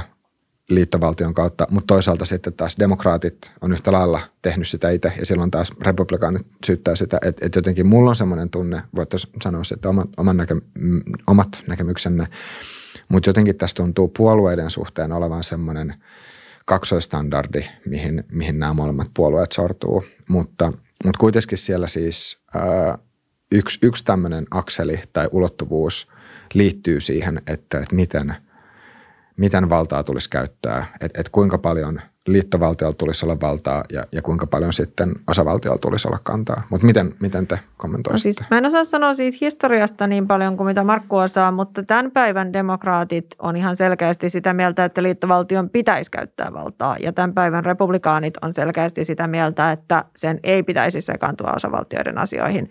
Ja tässä varmasti kumpuaa just tuosta, mitä Markku kuvasi, että on tullut paljon sellaisia päätöksiä, esimerkiksi korkeimman oikeuden päätöksiä, kuuluisimpana tämä abortin kaikkialla salliva Roe vastaan Wade-päätös, niin joissa sitten tämä arvoliberaalinkanta on tullut kaikkialla voimaan valtakunnallisella päätöksellä, niin se varmasti on vaikuttanut siihen, että demokraattipuolue on koko ajan enemmän alkanut kokea, että tämä on hyvä tapa edistää niitä heidän.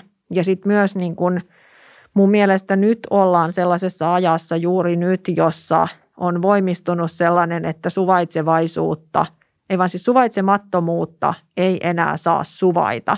Eli nämä ihmiset, arvoliberaalit, demokraattien kannattajat, jotka mieltää olevansa erittäin suvaitsevaisia, niin se asia, mitä he ei suvaitse, on se, minkä he määrittelee suvaitsemattomuudeksi. Eli heidän mielestä kaikkien pitää ikään kuin hyväksyä. Kaikkien pitää suvaita eriarvoisuutta, siis noita, kaikkien pitää suvaita erilaisia vähemmistöjä, kaikkien pitää suvaita kaikkia uskontokuntia, kaikkien pitää suvaita kaikkia näkemyksiä ja se on ihmisoikeuskysymys. He ajattelee, että on ihmisoikeuskysymys, että kaikilla on yhtäläinen oikeus aborttiin tai kaikilla on yhtäläinen oikeus tasa-arvoiseen avioliittolakiin tai kaikilla on yhtäläinen oikeus saada palveluita riippumatta siitä, mikä oma seksuaalinen suuntautuminen on, tai että kaiken pitää olla niin kuin yhdenmukaista, kaikilla pitää olla samat oikeudet.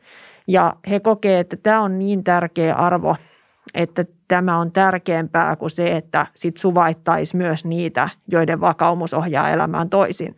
Eli esimerkiksi tämä kuuluisa kiista siitä, että saako hääkakkuleipuri tarjota jossain määrin eri palveluita samaa sukupuolta olevalle parille, jättää joitain palveluita tarjoamatta sillä perusteella, että hänen vakaumuksensa ei salli tehdä jotain asioita tämän parin eteen, mitä hän voisi tehdä heteroparin eteen, niin, niin se on hyvä esimerkki siitä semmoisesta, että jos suvaitaan kaikkea, niin silloin loogista olisi, että suvaittaisi myös tätä leipuria ja tätä hänen näkökantaansa siitä, että hän, hänen vakaumuksensa sanelee näin ja sitten tämä pariskunta voi mennä jonnekin muualle.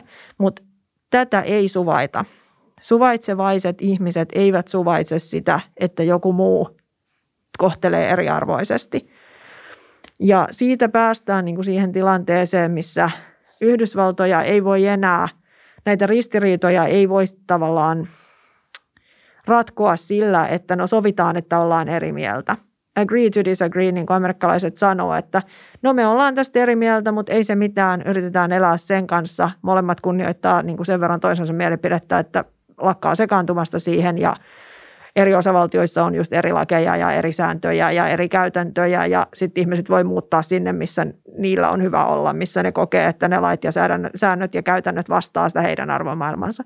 Mutta sitten jos päätetään, että on ihmisoikeuskysymys, että kaikkia täytyy, kaikille täytyy joka paikassa turvata yhtäläiset oikeudet, ketään ei missään tilanteessa saa syrjiä, niin silloin ei voida enää käyttää tätä sovitaan, että ollaan eri mieltä periaatetta, vaan silloin täytyy ottaa pakokeinot käyttöön ja pakottaa – ne kaikki osavaltiot sallimaan tiettyjä asioita, pakottaa kaikki niin kuin yrittäjät toimimaan tietyllä tavalla. Eli voiko, voiko tässä, siis ymmärsikö mä sun näkökulman oikein, että, että tällä hetkellä demokraatit pyrkii edistämään sitä omaa arvomaailmansa tämmöisen keskitetyn, niin kuin liittovaltiolle keskitetyn vallan avulla – Kyllä, koska tämän, sillä tavalla he saa turvattua ikään kuin yhtäläiset oikeudet joo, kaikille. Ja tämä mun mielestä on siis tietyllä tavalla tosi, äh, otetaan Markku kanssa sun näkökulma kohta, mutta tämä on tietyllä tavalla, tämä tuntuu jossain määrin jopa paradokselta, koska just mitä tuossa kuvasit aikaisemmin, että, että Trumpin äh, yksi tämmöinen kannattajaryhmä oli, oli ihmiset, joihin vetos autoritarismi. Ja sitten taas esimerkiksi mä itse ajattelen, että yksi autoritarismin muoto on tämmöinen keskitetty – lainausmerkeissä pakkovalta.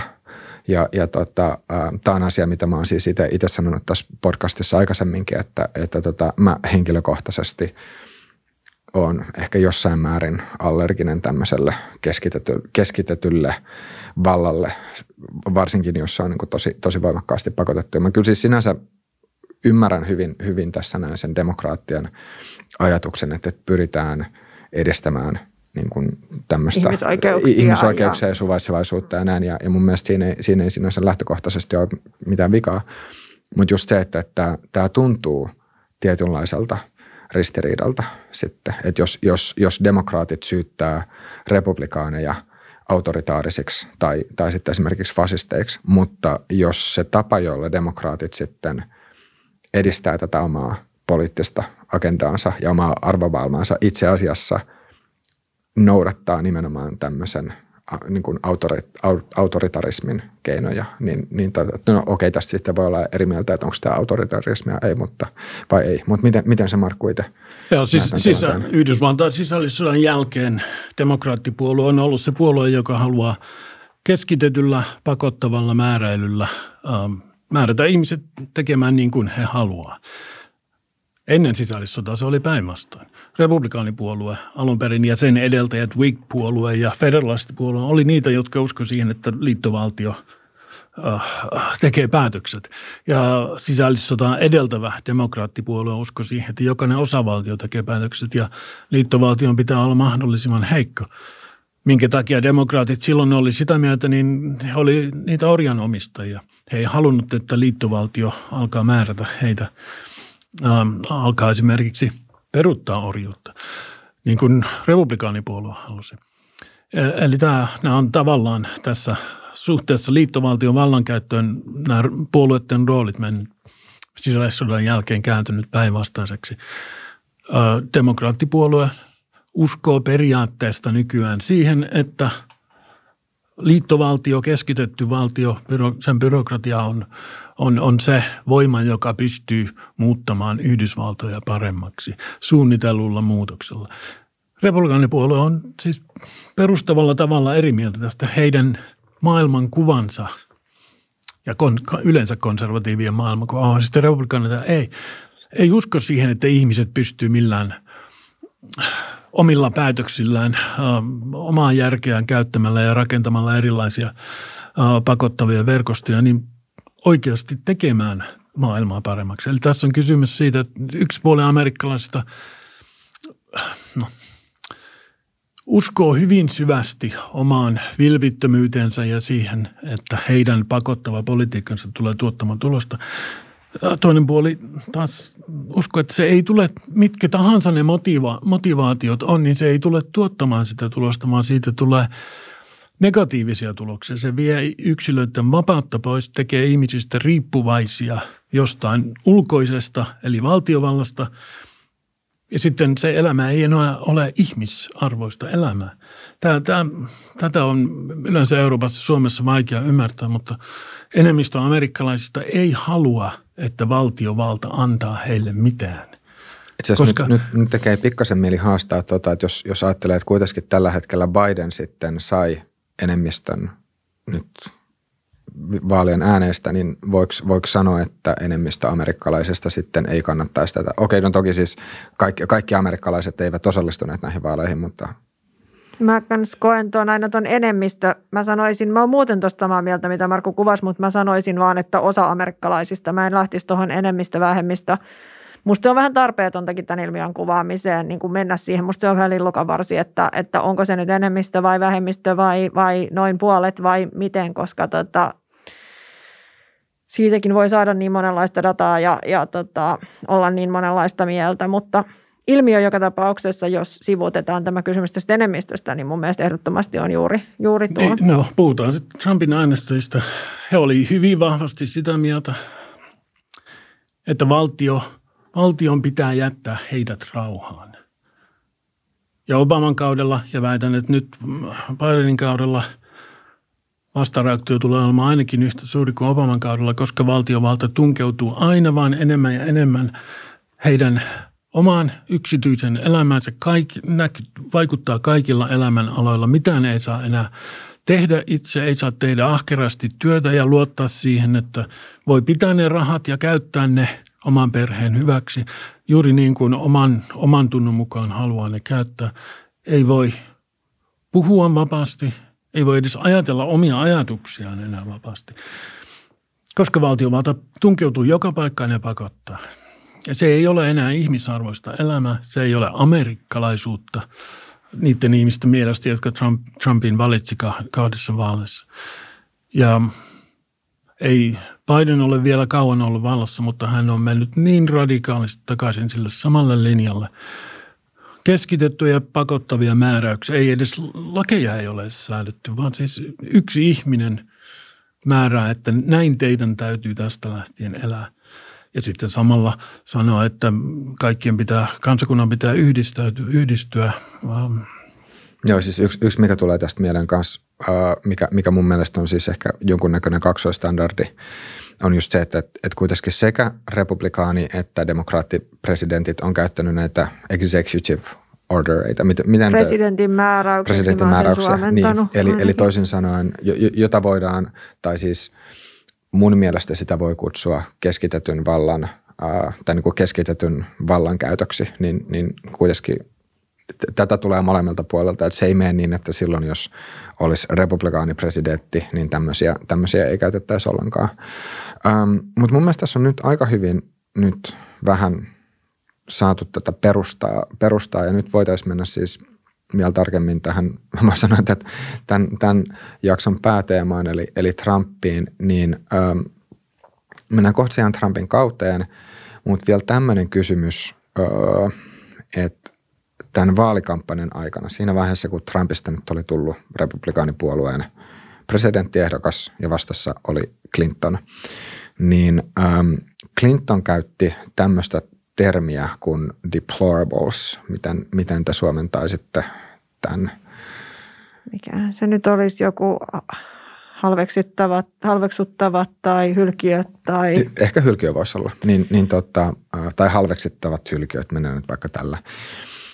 Ja tämä oli siis viittaus Trumpin, Trumpin äänestäjiin. Osaan Trumpin äänestäjistä. Okay, Tämähän on joo. irrotettu kontekstista. Siis se, se oli basket of deplorables, eli yksi kori. Hän jaotteli näitä, että jos näitä Trumpin kannattajia niin kuin jaoteltaisiin erilaisiin koreihin, eli erilaisiin ryhmiin. Hänellä oli muitakin koreja.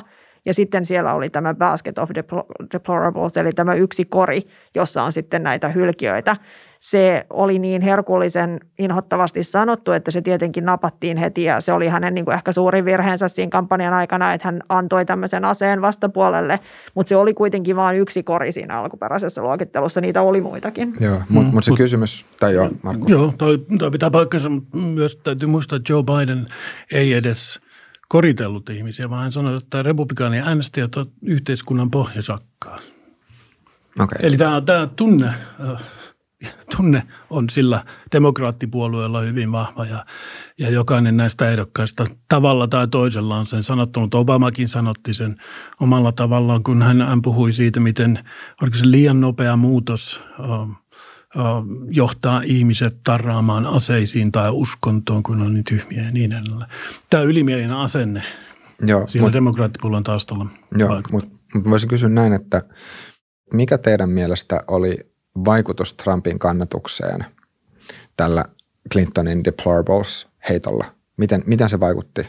En mä usko, että se nyt se yksittäinen heitto siinä ratkaiseva oli enemmänkin toi yleinen ylimielisyys, mitä Markku tuossa kuvasi ja se ihmisten kokemus siitä, että heihin niin kuin valtaeliitit suhtautuu heihin halveksuen, josta sitten tämä oli sen takia niin herkullinen ja siitä tuli niin semmoinen käsite, että se puki sanoiksi Clintonin kannalta valitettavalla tavalla niin kuin erittäin osuvasti sellaisen paljon paljon isomman kokemuksen, joka ei edes liity, niin kuin Markku kuvasi, niin mitenkään pelkästään Clintoniin, vaan on paljon pidempiaikainen asia.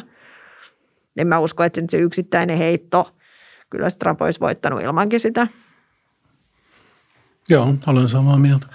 Yleensäkin, yleensäkin ottaen, niin melkein kaikki, mitä Hillary Clinton sanoi silloin ja sanoo tänäänkin, niin se vaan – vahvistaa niitä jo kauan sitten olemassa olleita käsityksiä siinä konservatiivisessa sydämaalaisessa pikkukaupunki- ja maaseudun Amerikassa siitä, miten nämä elitit, varsinkin tuollaiset Hillary Clintonit, halveksu heitä, mitätöi kaikkea, mikä on heille tärkeää ja yrittää käyttää sitä valtiovaltaa pakottaakseen näitä ihmisiä olemaan jotain muuta kuin he oh, oman tuntonsa mukaan on. Onko tätä vastaavanlaista ilmiöä sit toiseen suuntaan?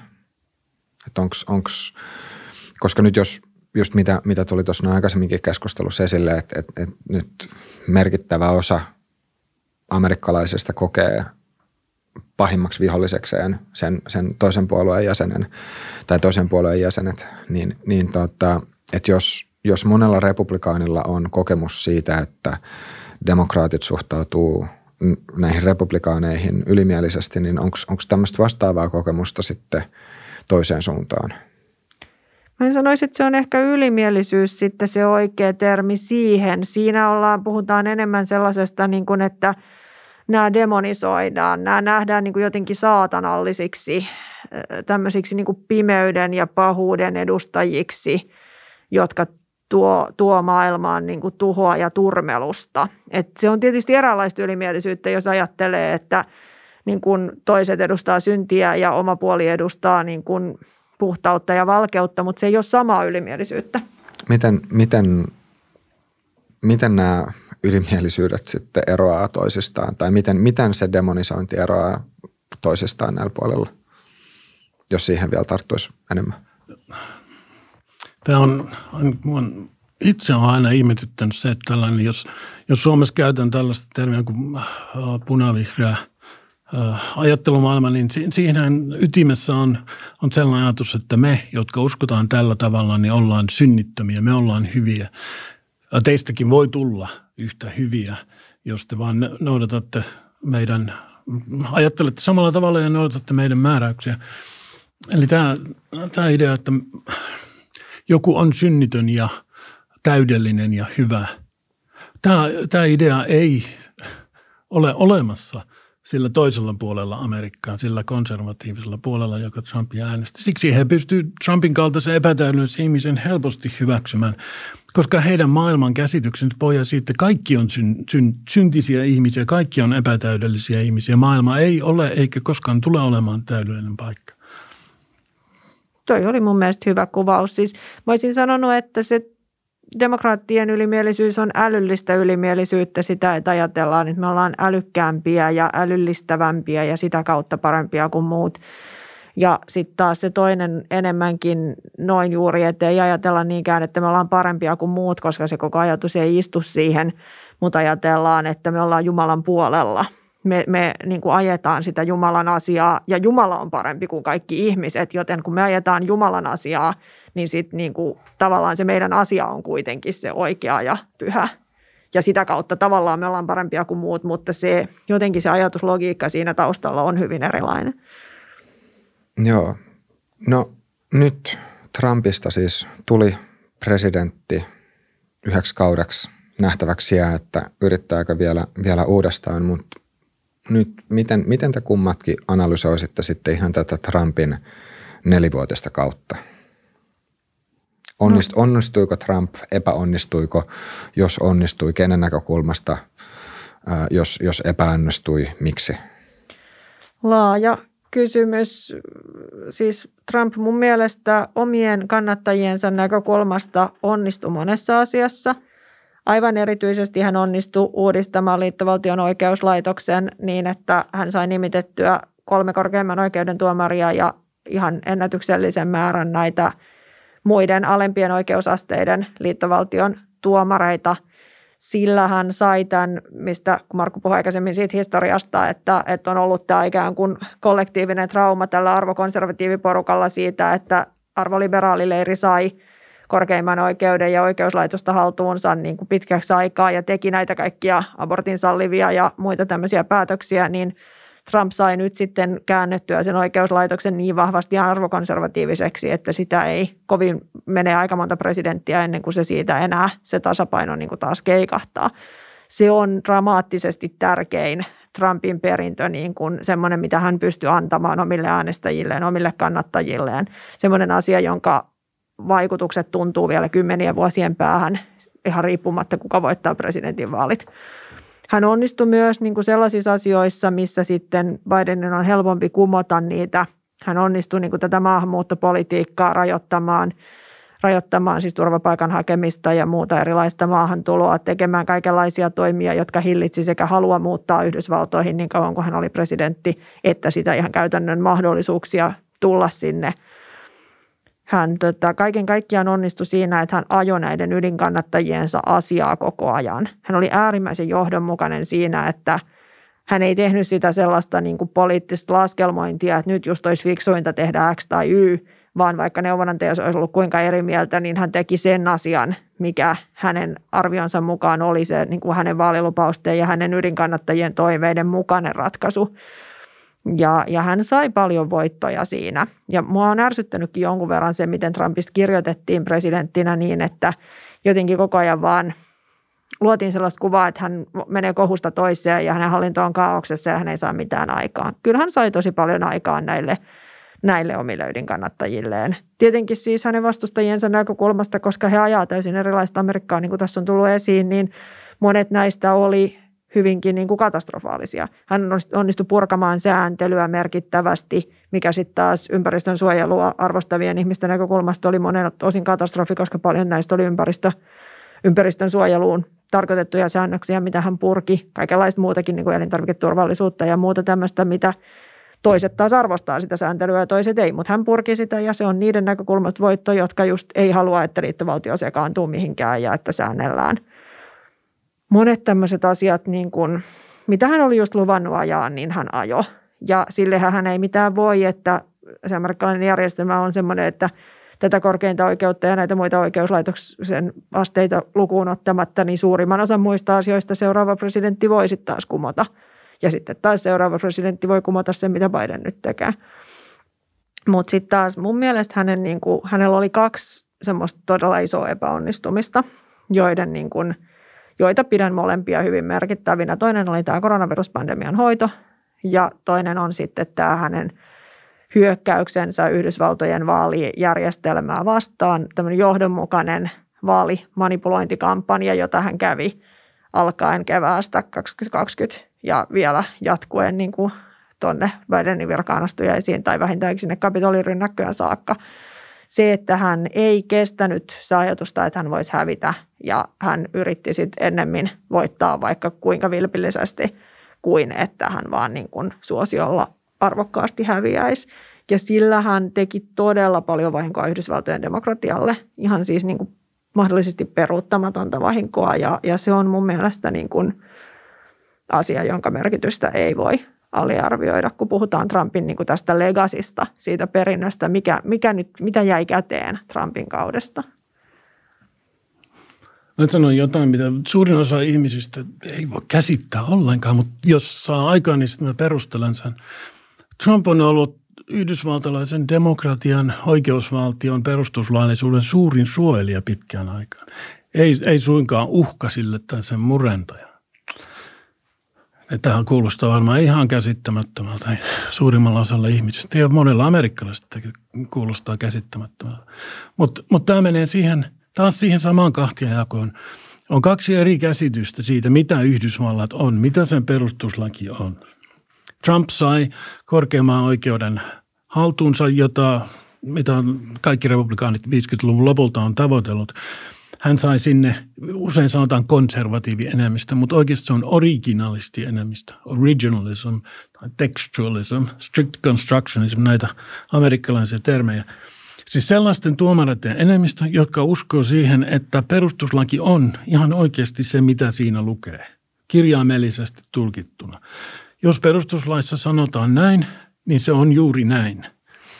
Kun taas toisella puolella, jolla hyvin kauan oli valta, 70-luvulta, 70-luvulta Trumpiin, ähm, yleistään voi sanoa, niin uskotaan, että perustuslaki on tällainen elävä dokumentti. Tämä on progressiivinen juridiikka, joka 1900-luvun alussa kehitettiin tällainen teoria. Ei sillä ole merkitystä, mitä siinä tekstissä sanotaan. Sen sisältö, sen merkitys muuttuu aina kunkin aikakauden äh, vallitsevan konsensuksen mukaan.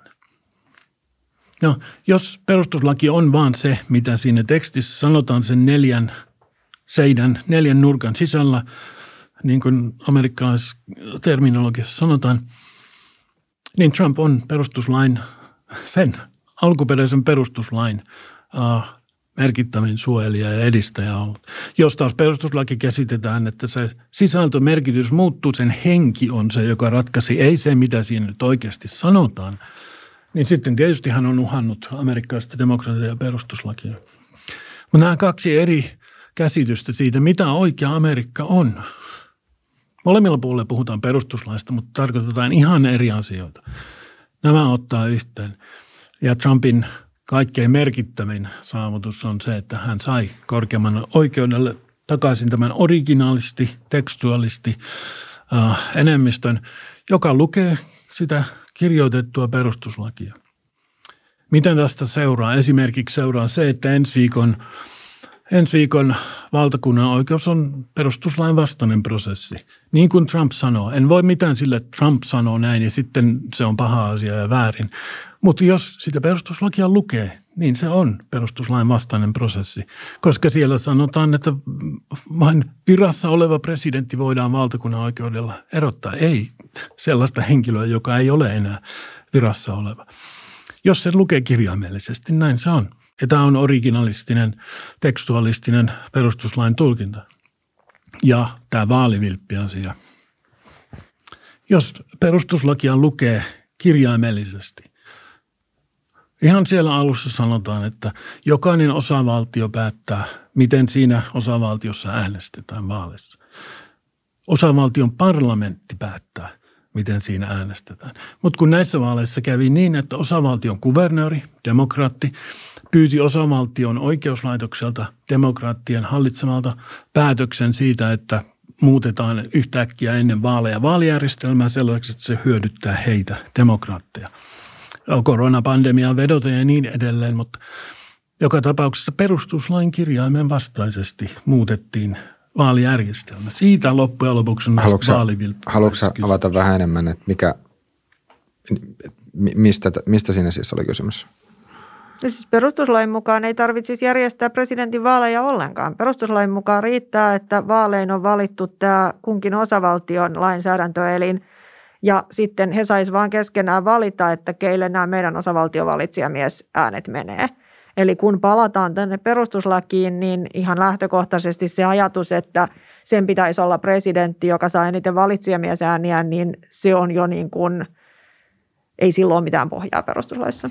Mutta miksi, miksi siis tämän, että jos, jos siis menee niin, että nämä osavaltiot saa itse päättää, että miten, miten tämä valinta tapahtuu, niin minkä takia sitten tämän vaalijärjestelmän muuttaminen nyt sitten olisi ollut perustuslain vastasta? Koska perustuslaki sanoo sanatarkasti, että osavaltio parlamentti päättää, miten siinä osavaltiossa äänestetään. Ja joissain osavaltioissa se ei ollut parlamentti, joka halusi muuttaa koronaviruspandemian takia näitä äänestyskäytäntöjä, esimerkiksi laajentaa postiäänestystä, vaan se saattoi olla muut, niin kuin esimerkiksi kuvernööri, niin kuin Markku tässä sanoi, joka ei ole parlamentin edustaja, mutta joka muuten käyttää osavaltiossa valtaa tai osavaltion korkein oikeus, niin siinä niin kuin mennään ikään kuin sen parlamentin ohi. Kun tästähän tuli tämmöinen valtava puoluepoliittinen kysymys tästäkin, niin kuin kaikesta tulee, että siitä, että, että miten niin kuin tältä pandemialta suojaudutaan näissä vaaleissa, että ihmiset voi kuitenkin käyttää ääntään. Ja siinäkin kyllä tässä tuli nämä leirit, eli, eli se ajatus siitä, että ei saisi postiäänestystä laajentaa, niin Trump sitä hyvin voimakkaasti ajoi minun, mä en usko hetkeäkään, että hän teki sen siksi, että perustuslaki ja sen kirjaimellinen tulkinta on hänen sydäntään lähellä. Hän teki sen siksi, että hän, hän on ihan suoraan sanonut yhdessä haastattelussa, että mitä enemmän postiäänestystä, niin sitä huonompi republikaaneille, että jos tuommoiset määrät postiääniä tulee, niin eihän republikaanit voita ikinä mitään enää valtakunnallisissa vaaleissa. Eli hän on ihan suoraan myöntänyt, että hän uskoo, että postiäänestäminen hyödyttää demokraatteja.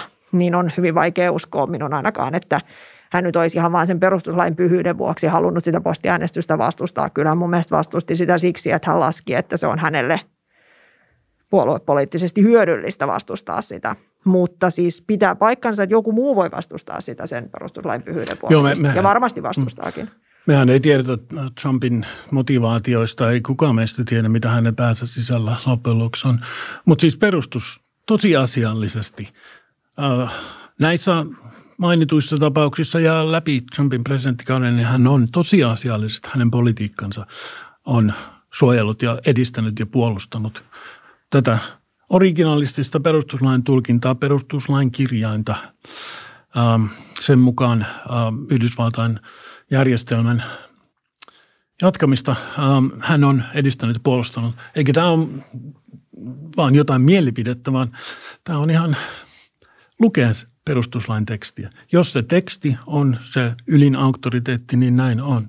Ja tästä muuten kirjoitti um, Kalifornian yliopisto Berkeleyin oikeustieteen professori John Yo kirjoitti kokonaisen kirjan, oliko se tänä vuonna vai viime vuonna, uh, Defender in Chief, siitä miten Trump todellakin on ollut perustuslaillisuuden amerikkalaisen demokratian um, viime aikojen kaikkein merkittävin puolustaja. Mutta sillä toisella puolella tietysti ollaan ihan eri mieltä tästä asiasta, koska siellä käsitetään perustuslaki täysin toisella tavalla. Halutaan esimerkiksi tässä postiäänestyksessä ja monessa muussa äänestämiseen liittyvässä asiassa esimerkiksi siinä, että ei täydy äänestäjän todistaa henkilöllisyyttään, kun menee äänestämään. No siinä, siinäkin on hyvin suuri vaara vaalivilpillä, mutta, mutta siinä on tätä, tätä järjestelmää haluavilla on tietysti tarkoituksena mahdollista, että mahdollisimman moni ihminen pääsee äänestämään, koska kaikkein köyhimmillä amerikkalaisilla ei välttämättä ole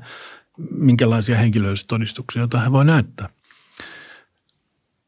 Eli taas mennään tähän, että motivaatiot, omat tunteet on, on, on ne päällimmäinen, kun toisella puolella on kirjaimellinen tulkinta siinä, mitä se laki sanoo. Harmi, kun mä en muista sitä. Mulla on sellainen käsitys, että Jeesus olisi sanonut jotain, minkä niin kuin sisältö on suunnilleen se, että joka tekee lain henkiä vastaan, vaikka hän näyttäisi tekevän lain kirjaimen mukaan, niin hän, on, hän tekee silloin lakia vastaan. Markku varmasti tietää tämän sitaatin paremmin kuin minä, mutta tota, tämmöisen mä olen lapsuudessani oppinut ja jotenkin se tulee mulle mieleen, kun puhutaan tästä perustuslain kirjaimellisesta tulkinnasta, että se, mitä Trump teki näissä vaaleissa, miten hän yritti varmistaa itselleen vaalivoiton riippumatta siitä, mitä kansa tahtoi, mitä äänestäjät tahtoi, niin joo, voidaan argumentoida, että koska sen kansan ei pitäisi perustuslain mukaan alun perinkään päästä sanomaan, kenestä tulee presidentti, vaan niiden pitäisi vaan niiden osavaltioiden päättää ja osavaltioissa, tota, osassa osavaltioita monessa on siis republikaanihallinto. En tiedä, en ole laskenut enkä ole nähnyt tällaista laskelmaa, että niin, jos presidentti valittaisikin. Tuossa siis äh, nyt tartun tähän, että siis missään ei kuitenkaan sanota, että kansa ei saisi päättää. Ei ei sanota, että kansa ei saa päättää. Siis silloin kun tätä järjestelmää luotiin, niin jotkut osavaltiot kokeili näitä, niin kuin, että kansa sai äänestää ja toiset kokeili sitä, että kansa ei saanut äänestää ja siinä kesti kauan ennen kuin se vakiintui sitten, että kaikissa osavaltioissa kansa saa äänestää. Joo, ei se kiellettyä ole. Mutta niin kuin riippumatta siitä, mikä se lain kirjain on, niin ei se nyt se Trumpin toiminta kuitenkaan mun mielestä nyt näissä vaaleissa. Tämä tämmöinen niin kuin massiivinen väärän tiedon levittäminen ja, ja niin kuin ihmisten painostaminen, oman puolueen sisällä henkilöiden painostaminen ja niin kuin oikeuslaitoksen painostaminen ja erilainen uhkailu ja pelottelu, niin ei se nyt kuitenkaan ole se, mikä oli tarkoitus, että siihen valtaan takerrutaan ja niin kuin – kaikin keinoin yritetään sitä, sitä niin kuin varmistaa, että kyllä se rauhanomainen vallansiirto ja se, että se valta voi siirtyä puolueelta toiselle, niin kyllä se oli niin kuin Yhdysvaltojen demokratiassa keskeistä alusta alkaen. Et mun mielestä tässä tehdään ehdottomasti lain henkeä vastaan, vaikka ehkä tehdään sitten lain kirjaimen mukaan. Niin, mutta elävän dokumentin progressiivinen juridiikka, jota demokraatit kannattaa, niin se on jossain tuolla ilmassa. Tuomarit, tämä on se teoria, koska he eivät ole mihinkään sitoutuneita, heillä on paljon vapaata aikaa, niin he pystyvät tulkitsemaan, mikä on tämän hetken yleinen konsensus. Ja se on se sitten perustuslain henki tämän hetken tilanteessa ymmärrettynä, mutta se on ihan subjektiivinen tuntemus. Kun taas toisella puolella katsotaan, mitä ne sen tekstin kirjoittajat tiedetysti tarkoitti sillä tekstillä. Ja se on se perustuslaki. Nämä on kaksi hyvin erilaista käsitystä siitä, mitä on demokratia Yhdysvalloissa, mitä on oikeusvaltio. Kyllä. Ja tässä mun mielestä hienosti nyt ollaan niin kuin käytännön esimerkillä havainnollistettu sitä todellisuuksien eriytymistä ja yhteisen kielen murentumista. Että just tämä demokratian puolustaminen, hirveän keskeinen termi nyt näiden viime kuukausien tapahtumien kannalta, ja eri ihmisryhmillä näillä eri leireillä on aivan päinvastainen tai niin kuin dramaattisen erilainen käsitys siitä, mitä se tarkoittaa. Monet muut termit myös sellaisia, mitkä on keskeisiä poliittisen keskustelun kannalta, niin ei tarkoita ne sanat enää samaa asiaa. Ja sitten jos ei ole yhteistä kieltä, niin kuitenkin demokratia vaatisi toimijakseen sitä, että pystytään keskustelemaan, väittelemään, käymään semmoista niin kuin dialogia niistä eriävistä näkemyksistä, etsimään kompromisseja, etsimään sitä, että miten edetään, vaikka ollaan eri mieltä. Niin kun se yhteinen kieli niin kun murentuu niin pahasti, että keskustelua ei voida enää käydä, niin se on hyvin toivoton tilanne. Miten sitten enää päästään siitä kuopasta, missä ollaan jyrkästi eri mieltä, kun ei voida enää edes keskustella? Joo, tämä on, tämä on se syvimmällä tasolla se ongelma, minkä on ihan henkilökohtaisestikin huomannut joskus, kun amerikkalaiselle yleisölle puhuu, niin siellä täytyy, täytyy antaa niitä, mitä se suomeksi sanottaisiin, trigger warning, tällainen varoitus etukäteen, että kohta tulee sellainen sana, tai jos on PowerPoint, niin sellainen kuva, esimerkiksi Trumpin kuva, joka tulee teille tuottamaan mielipahaa. Tästä täytyy varoittaa etukäteen. Se on mennyt näin pahaksi se yhdysvaltalainen keskustelu, vaikka se sana itsessään ei tarkoita mitään, mutta se pitää tietää, tietää mitä tämä ihmisryhmä ajattelee sen sanan tarkoittavan. Ja toiselle se sana on sellainen hyvin paha sana, joka aiheuttaa mielipahaa ja sitä ei saa sanoa. Heitä pitää suojella niiltä pahan tuntemuksilta, pahalta tuntemuksilta. Toisella puolella Amerikassa se sama sana taas on... Hyvä. Niin. No onko tosiaan Trumpin kuva, mua jäi nyt kiinnostaa tämä, oliko tämä niin kuin ironiaa vai ihanko vakavissaan niin kuin jollekin yleisölle Trumpin kuva on jo semmoinen, mistä pitää antaa trigger warning? Joo, on. Huhhuh. On, on pitänyt tällaisia esityksiä Yhdysvaltalla ja, ja siellä tullaan sitten huomauttamaan, että kyllä tämä esitys oli muuten oikein hyvä ja kiinnostava, mutta siinä oli Trumpin kuvia mukana. Ei voi katsoa niitä ei voi katsoa esitystä, jossa näkyy Trumpin kuva. Se on musta jotenkin järkyttävää ja surullista, koska jos noin paljon pitää suojella ihmisten niin kuin itseään tai jos vielä ihminen edellyttää, että muut suojelee häntä, niin sitten ei kyllä voida keskustella enää mistään. Joo. Nyt meillä alkaa nauhoitusaika olemaan loppumaisillaan ja musta tuntuu, että mun täytyy ehdottaa, että käsitellään tätä Trumpin perintöä ja, ja tota Amerikan tulevaisuutta sitten vaikka myöhemmässä jaksossa.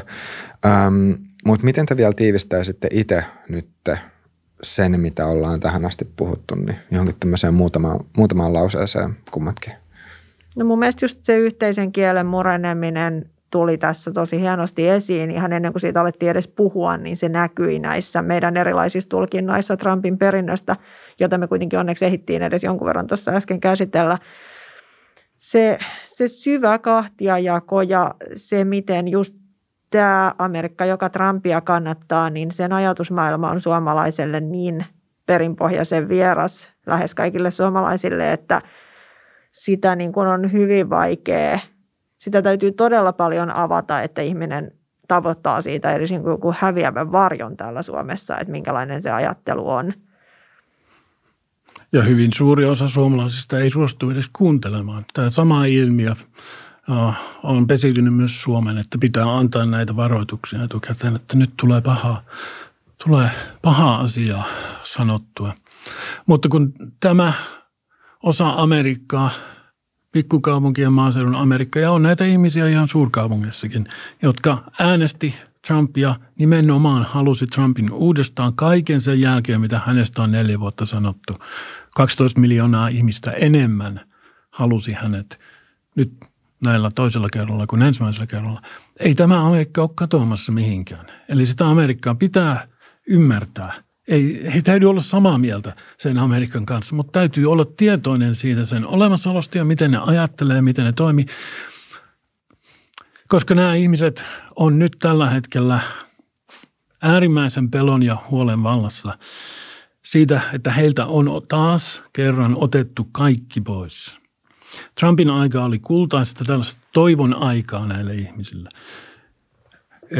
Suurin osa näistä ihmisistä ei usko, että sitä – oikeaa kunnollista Amerikkaa koskaan enää saadaan takaisin. Mutta ainakin siitä saatiin pelastettua niin paljon siitä vielä jäljellä olevaa Trumpin aikana kuin mahdollista. Ja nyt on kaikki viety pois. Ja samalla näitä ihmisiä demonisoidaan, heitä viedään pankkitilejä, pääsy sosiaaliseen mediaan, ehdotetaan uudelleen koulutusleirejä ja niin edelleen. Um, vastareaktio tulee. Se on niin väistämätön. En käsitä tätä. Olisin olettanut, että Joe Biden olisi ymmärtänyt paremmin nämä asiat, mutta hän tekee kaikki ne samat virheet heti, jotka Obama teki kahdeksan vuoden aikana. Tietysti hän täytyy niitä ihmisiä tyydyttää, jotka häntä äänesti, mutta joka ikinen hänen päätöksensä suututtaa aina vaan enemmän enemmän tämän toisen puolen Amerikkaa. Ja sitten vielä ensi viikolla tämän toisen puolen Amerikan symboli, uh, Donald Trump asetetaan uudestaan valtakunnan oikeuteen ja yritetään mitätöidä ja, ja hiljentää kaikki häntä kannattavat myös sitä kautta. Tämä ei tule johtamaan mihinkään hyvään. Tästä me ollaan yhtä mieltä. Joo, no mutta hei, tähän on hyvä, hyvä pistää piste ja jatketaan sitten ensi kerralla. Kiitoksia teille molemmille vierailusta. Tämä oli oikein erinomainen ja perusteellinen keskustelu. Ja Kiitoksia kaikille katselijoille ja kuuntelijoille. Muistakaa pistää tuben puolella kommentteja. Jos kuuntelitte tätä Spotifyssa tai Applen ää, kautta, niin tulkaa ihmeessä kommentoimaan Instagramin puolelle. Ja me nähdään ensi jaksossa.